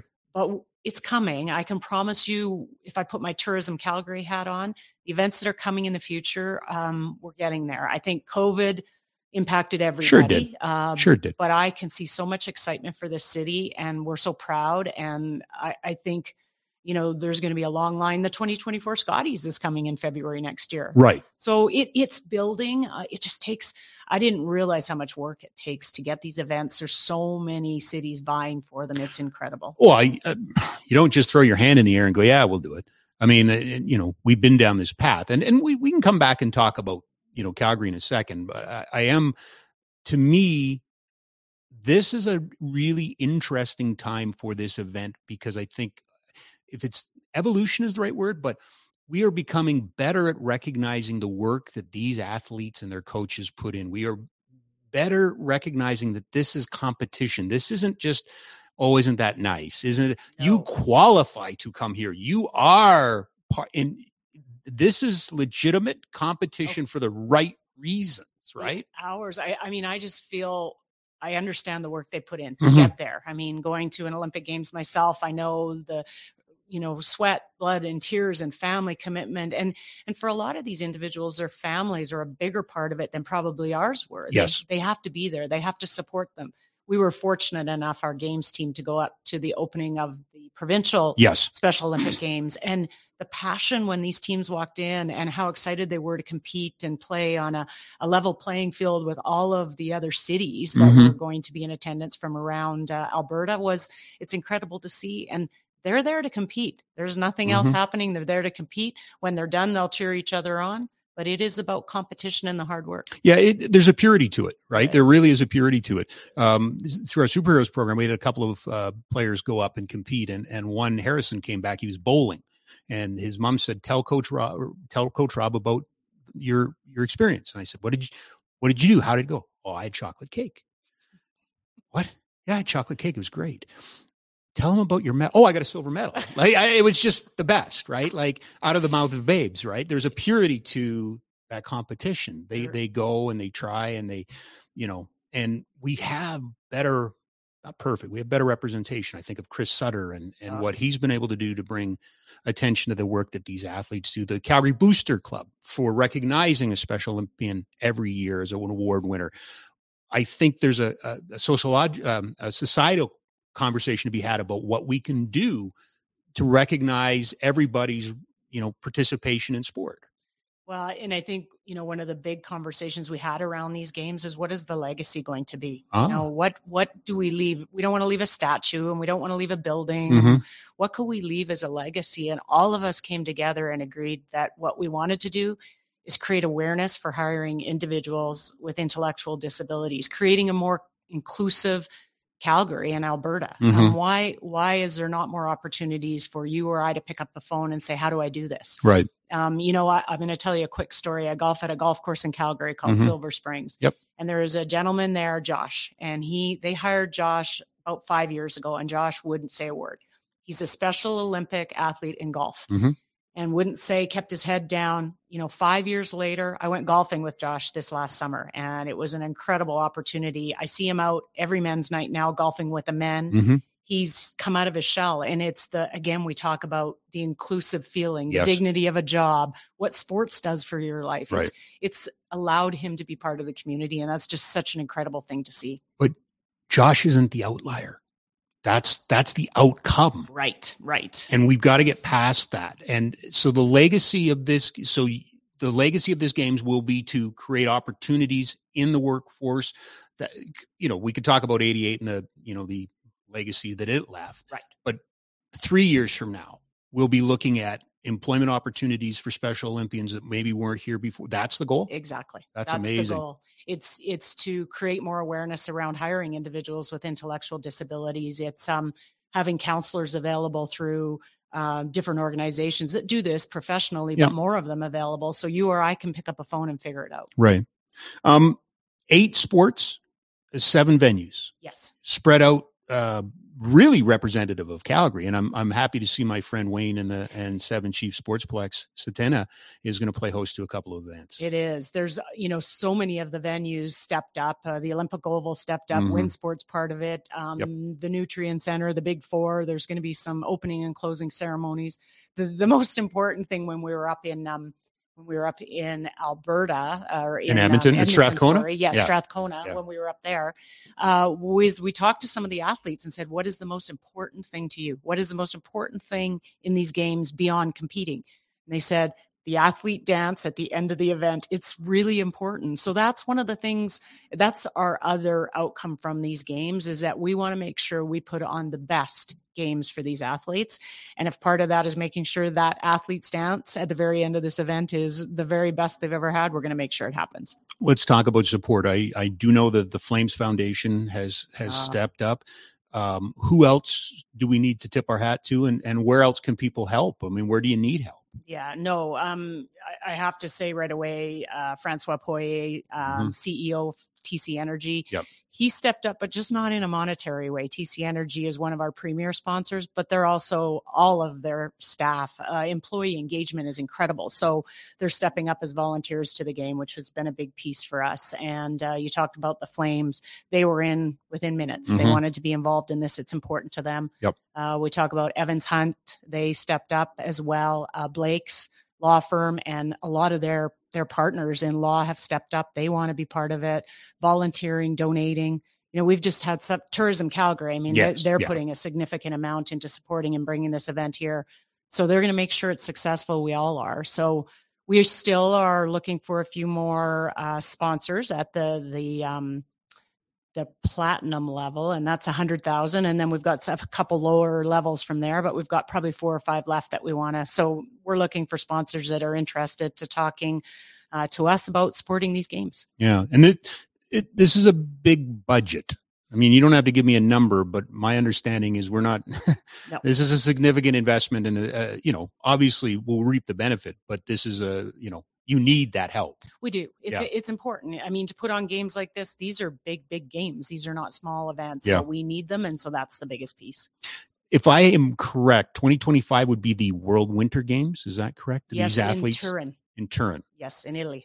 is again, is that aspirational? Is this a could this be considered somewhat of a test run? Could this be, you know, something that that sets us up down the road for something else? Oh, for sure. I, I think it could be something we could look at. And if we host these games well, is there an opportunity to host a World Games? I Yeah. mean, I, I, I don't want to say this out loud and now it's being recorded, but I'd put my hand up for that, you know, and I think Mm. so many will after seeing something like these winter games. Yeah. No, it's uh, it's exciting. Um, so you're out of volunteer spots, or you still need volunteers? No, we still need, we're probably about uh, 250 volunteers still that we need. Okay. Okay. So we, Okay. we still have um, doors open for that, and we're absolutely uh, you know ready. The the web platform is available. People can go on and sign up, and uh, all the information is on there as well. Okay. And that's SpecialOlympics.ca. No, that's Oh. 2024. Yes. Okay. uh, Calgary Special Olympics. There we go. Okay. And they can go and and then get the portal and Yes. and everything. Okay. Um, what does it do now for the athletes in Calgary for the next year? Having it, and, and the reason I'm asking this is, you know, and I've mentioned this to you before. The word was that you know you always wanted to go to the Brier, but never the Brier in your hometown. um, how exciting is it going to be for these young athletes knowing that they're going to not only compete but host? Right? Oh, I, mean, to be a home athlete, and you're, I mean, you're you're Yeah. the fan favorite here, and I think, uh, you know, I think the lead up. I'm hoping our media team will use a lot of these athletes to promote the games. I mean, why not? They're, Mhm. they're so excited about them. They're the best spokespeople you could actually have out there talking to the games. So I think it's going to be great for them to be the home team effectively and and be the home province and and we can show them a lot of support and profile their sports and what they do to get ready and prepare for these games. Talked about sponsors. We've talked about volunteers. What about fans? Is this a, uh, you know, uh, or do we know? Is this an event or is this a games that is available to fans? You buy tickets to uh, that sort of thing? Absolutely. Okay. Fans are welcome to all the events to cheer the athletes on. We're even going to start in September promoting the games into schools. So we're going to Oh, very good. Okay. try and get a lot of the schools to come down and watch this, like to see what Special Olympics is, Mhm. to see what it does, to see how these athletes compete. Um, why not expose youth in our city to all of that? So we're going to really work hard to kind of go out and get the schools involved across the city. Well, I believe in kids, um, and I have a sneaking suspicion if you get the schools there, it's going to be bonkers because they are going to get behind the athletes, and it is going to be insane. I and I love it. You know, even when we would be an athlete at the Brier or the Scotties, um, Mhm. I was never at the Brier, but at the Scotties, and you get the school kids coming in to cheer, and they cheer and they love it, and they're so excited, and it's you know it's pure joy. So I I hope we do get a lot of engagements from the schools because I think it's important. what are the dates? So 20, 27th to 2nd? Do I have that right? yes, you do Okay. February. Okay. So it's a, basically it's a one week event It is with how many athletes coming into town? thirteen hundred athletes, Athletes or athletes and coaches. thirteen hundred athletes. So then you got coaches and you got families and you got this is going to be quite a, a run on hotel rooms. massive hotel rooms. I mean, the impact, economic impact for the city is substantial. You look at, you know, we're hoping that some of Chinook Blast will be on at the same time. So Right. can we Right. integrate those families into going and enjoying other parts of the city? Uh, the Scotties will be on a week before that, I believe. So that's an opportunity. Wow. So it's going to be our city in February. Yeah, will yeah. be crazy.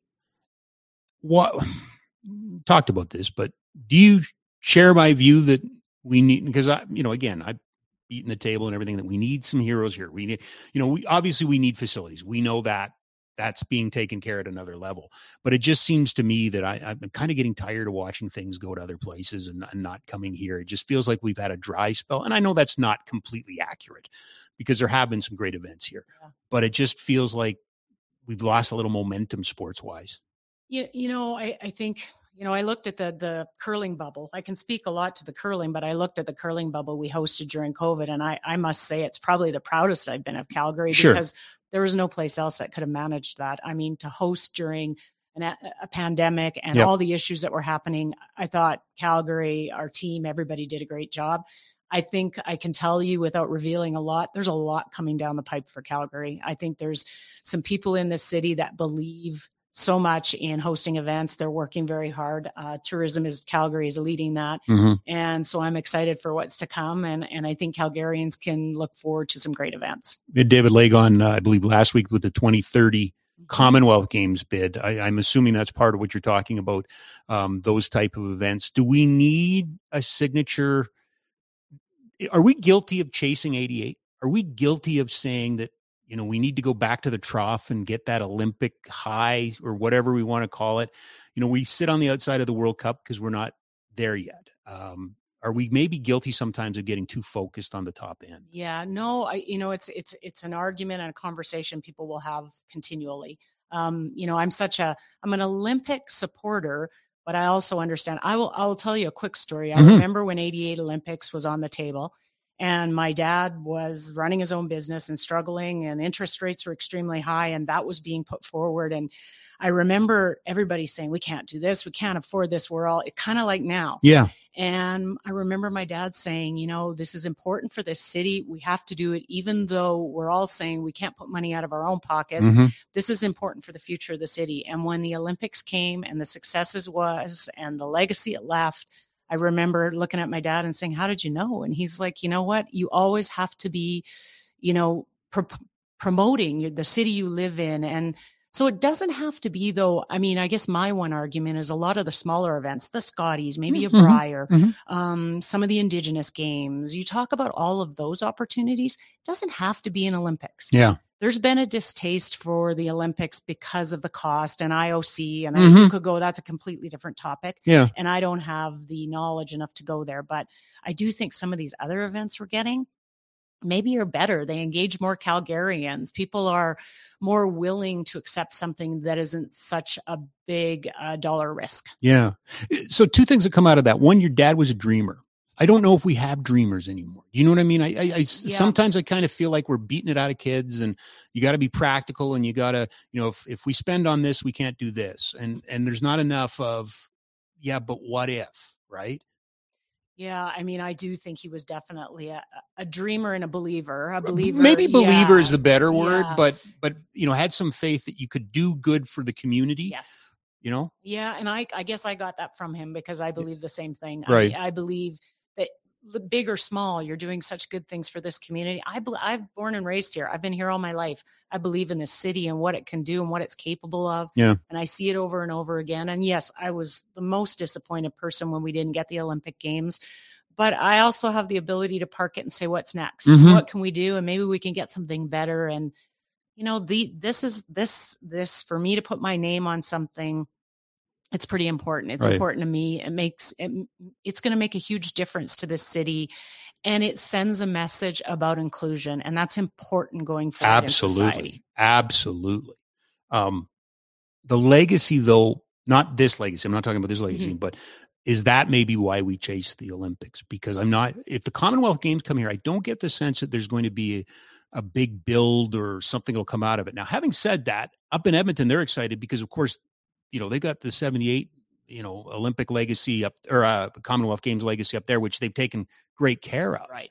You know. Yeah, I you know the I don't know a lot about the Commonwealth. I read a little bit. I Yeah. saw the media release everybody did. I think it's supposed to be spread around the province a lot more, so not a lot of big builds. Yeah. You know, and I and I think to your point, we're leaving a lot of the arena and the field house to the people that should be dealing with it, and I'm glad that it's happening. Mm-hmm. Um, I always think there's smarter people than me out there, and they should figure this out. Um, See, I've never thought that. I do. I don't think there's anybody smarter than you out there. You're the person I put in charge of all this. no, no. I mean, they are speaking for all of us and trying to do the best. And Yeah. I, I hope we see eventually that these kind of games, big or small, Mhm. what the benefit is for the city. Right.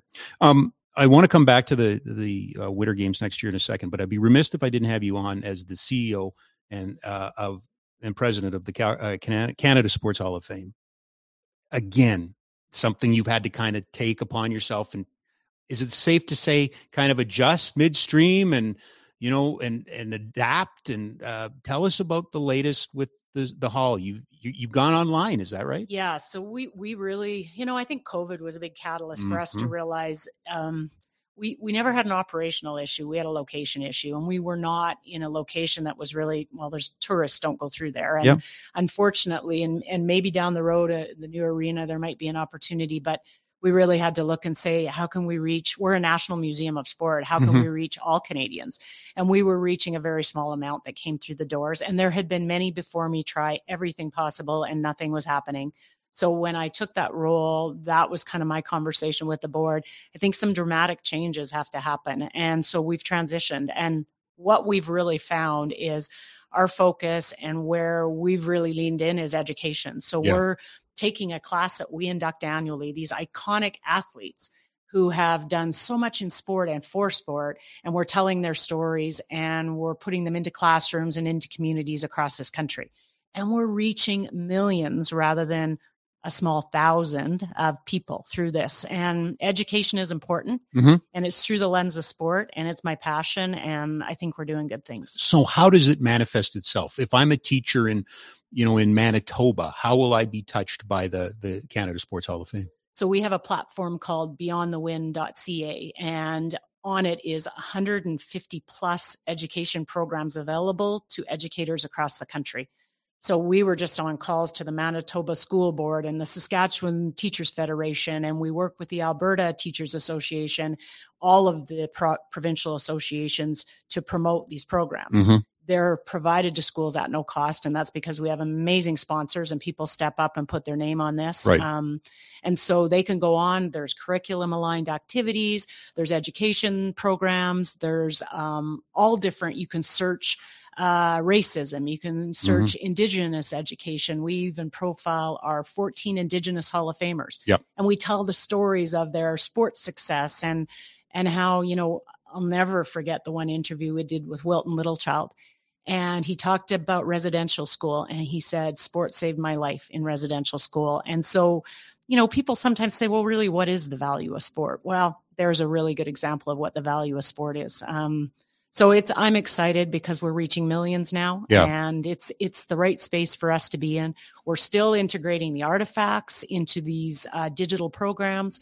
We're telling these hall of famer stories. We're doing one on jackie barrett. Now i'm going to relate this back to special olympics but we're going to do an education program on special olympian jackie barrett Mhm. jackie barrett was a weightlifter he was the very first special olympic athlete to be inducted into canada sports hall of fame in 2019 and so we're going to tell his story Right. and we're going to talk about Special Olympics. And that program is going to be available to schools across the country. And they're going to understand what the value and what inclusion is and what Jackie Barrett overcame to become a Special Olympic athlete. And they're going to also understand what the Special Olympics does for people in this country.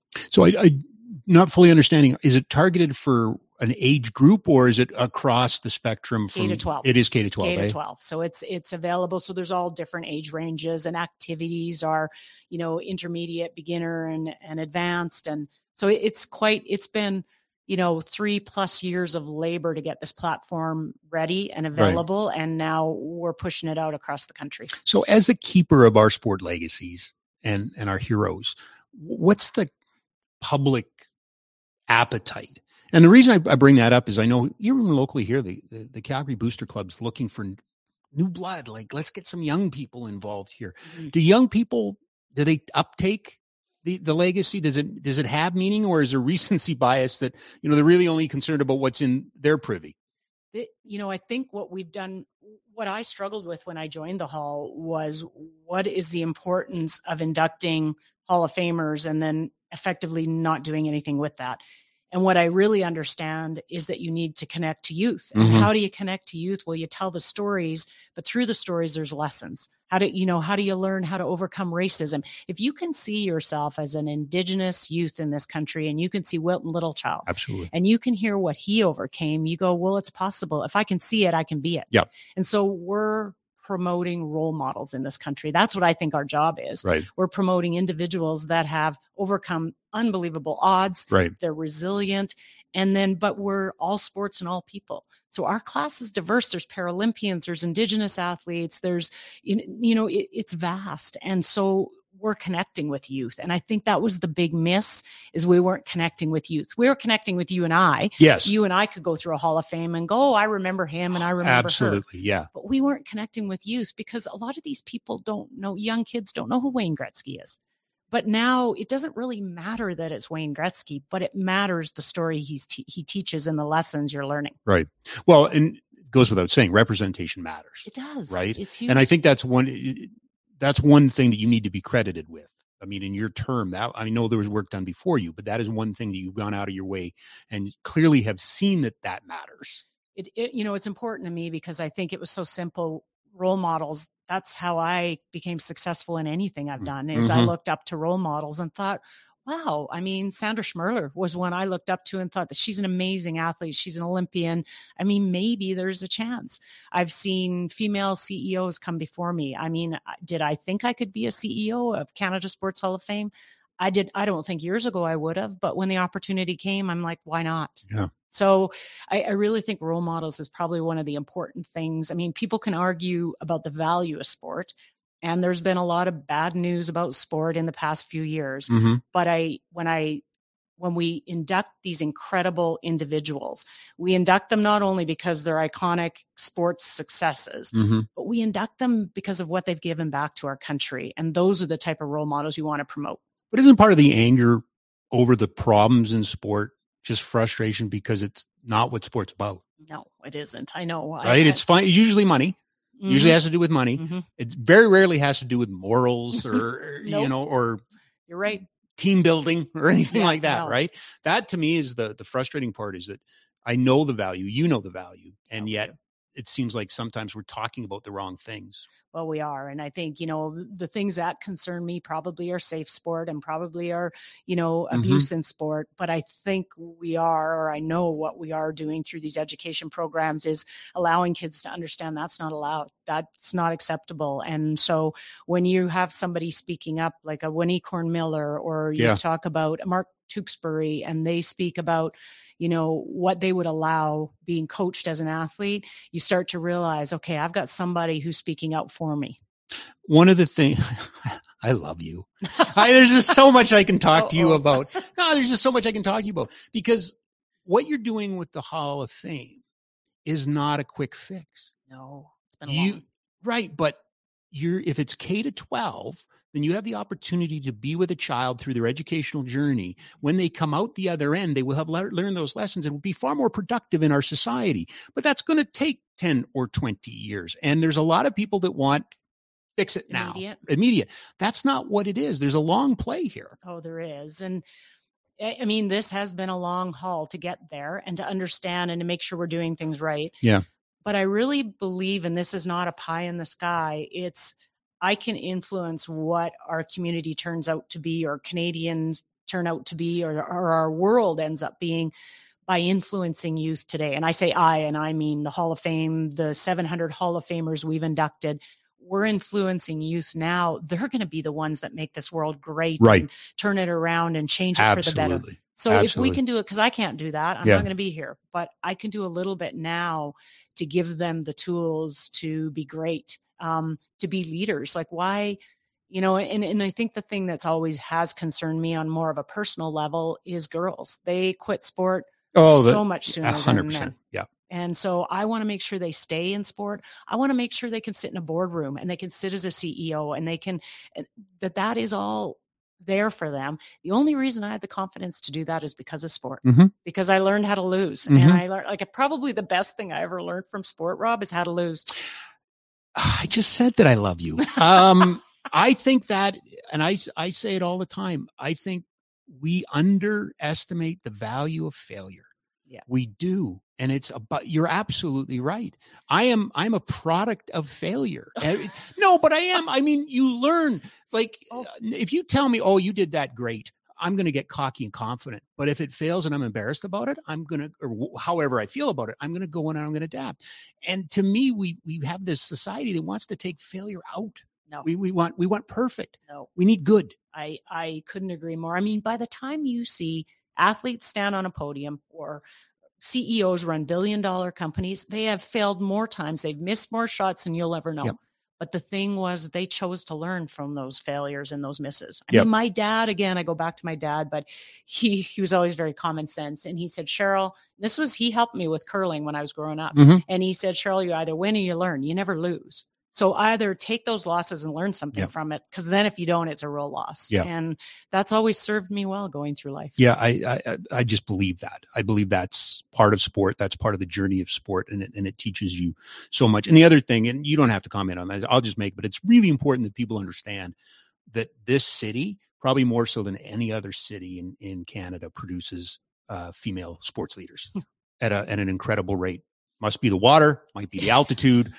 But uh, for whatever, I look at you, Katrina, Cassie. I see what CSEC's got in terms of managers and, and good young female leaders coming up. Like they're here, and now we need to get out of the way. Right now, we just need to get out of the way. Well said. Well, said. I believe it. I've, I've I said it for a long time, and and you know it's funny because it almost feels like my adult life. It's been about equality for different groups, and and then it was gender equality, and now you know DEI, and here we are talking about you know kids with, with, with you know with challenges, but they're not opposite. Like they're not. They're just different. And and and they just need to find their place and when given their place they're leaders too. You know what it is to me is they have just different abilities than i mean we all have different abilities. Yeah. so I, i've never understood looking at people for disabilities. They just have a different ability and it's maybe unique to I, you or it may be unique to me. Well i, I tell this story because we're taking a, a superheroes team to ottawa this weekend so it's the first time that our kids are going to go to an adapted hockey tournament wow. and our captain won't be there and our captain, Adam, was a young man with autism. And I, th- I think his world was going to be living at home and, and, you know, menial jobs. And he's a happy kid. We were skating around on the ice one day and he talked to me. He just said, he told me about his website with uh, fire alarms. And I said, What are you talking about? He says, Yeah, I got a website with fire alarms. So I pulled out my phone while I'm skating. He gave me the web address. The kid at 15 had 80 fire alarm schematics for buildings in Calgary. Oh, he just graduated at 18 from high school and is now a full time fire alarm tech. Oh, Hockey, see, sport, listen. It's just that's the power. I know. And and that when you bring these athletes here next year and your legacy is so powerful. Oh, it is. It's important. Right? It is. It's important for this city. Like, you know, you're this city is going to get something out of this legacy. This yes. city is going to become one of the most inclusive cities yes. in this country. And you know, we have a dozen superheroes kids working at CSEC in food and beverage. Oh. And and they need those opportunities. They need to be seen as, and I can over and over and over again. We've seen examples. So I love the legacy. The event itself is fantastic, the volunteerism, but the legacy is so important for this event. And this this games committee and Francois and I and Tourism Calgary put a lot of thought into what a legacy could be. That's that's really impactful because there's a lot of them. You know, statues get left, buildings get built. This is and those are important. They are. Those are important. This is this is long term, forever. Will change our the fabric of our city uh, and for the better. Yes, and for the better. Um, still need some volunteers. Still could use some sponsors. What else? How else can we help? That is so I'll give the website again because it's Calgary 2024 Special Olympics.ca. You can okay. sign up to volunteer there. There's information on more sponsorship opportunities. Uh, we are more than willing to hear from any corporations in the city that want to get involved. We would love it. And I I know the city will step up in many ways.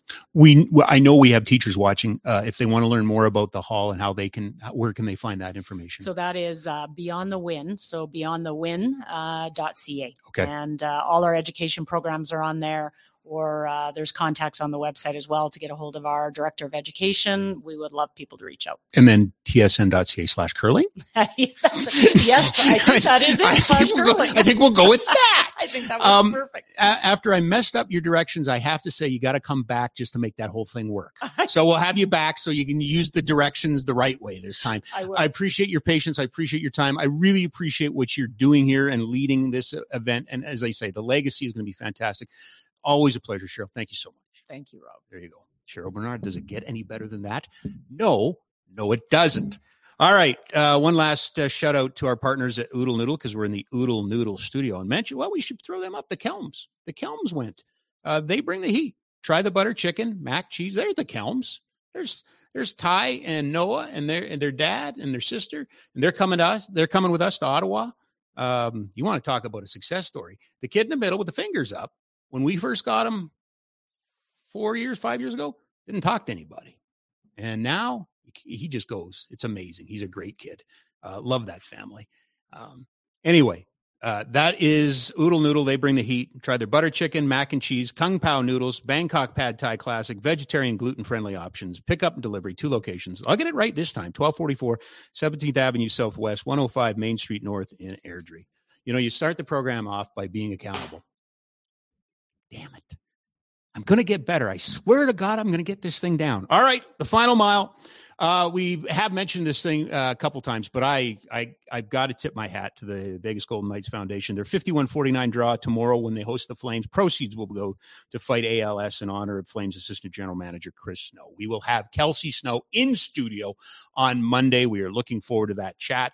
Alex Singleton. How about this? Alex Singleton, three-year extension with the Denver Broncos, 18 million total. 9 million of it is guaranteed. Nice guy, great guy, fun guy, awesome guy, uh, who still, I mean, he wasn't in Calgary for very long, but man, he adopted this city and this city adopted him. So that to me is a, uh, a tremendous, tremendous story.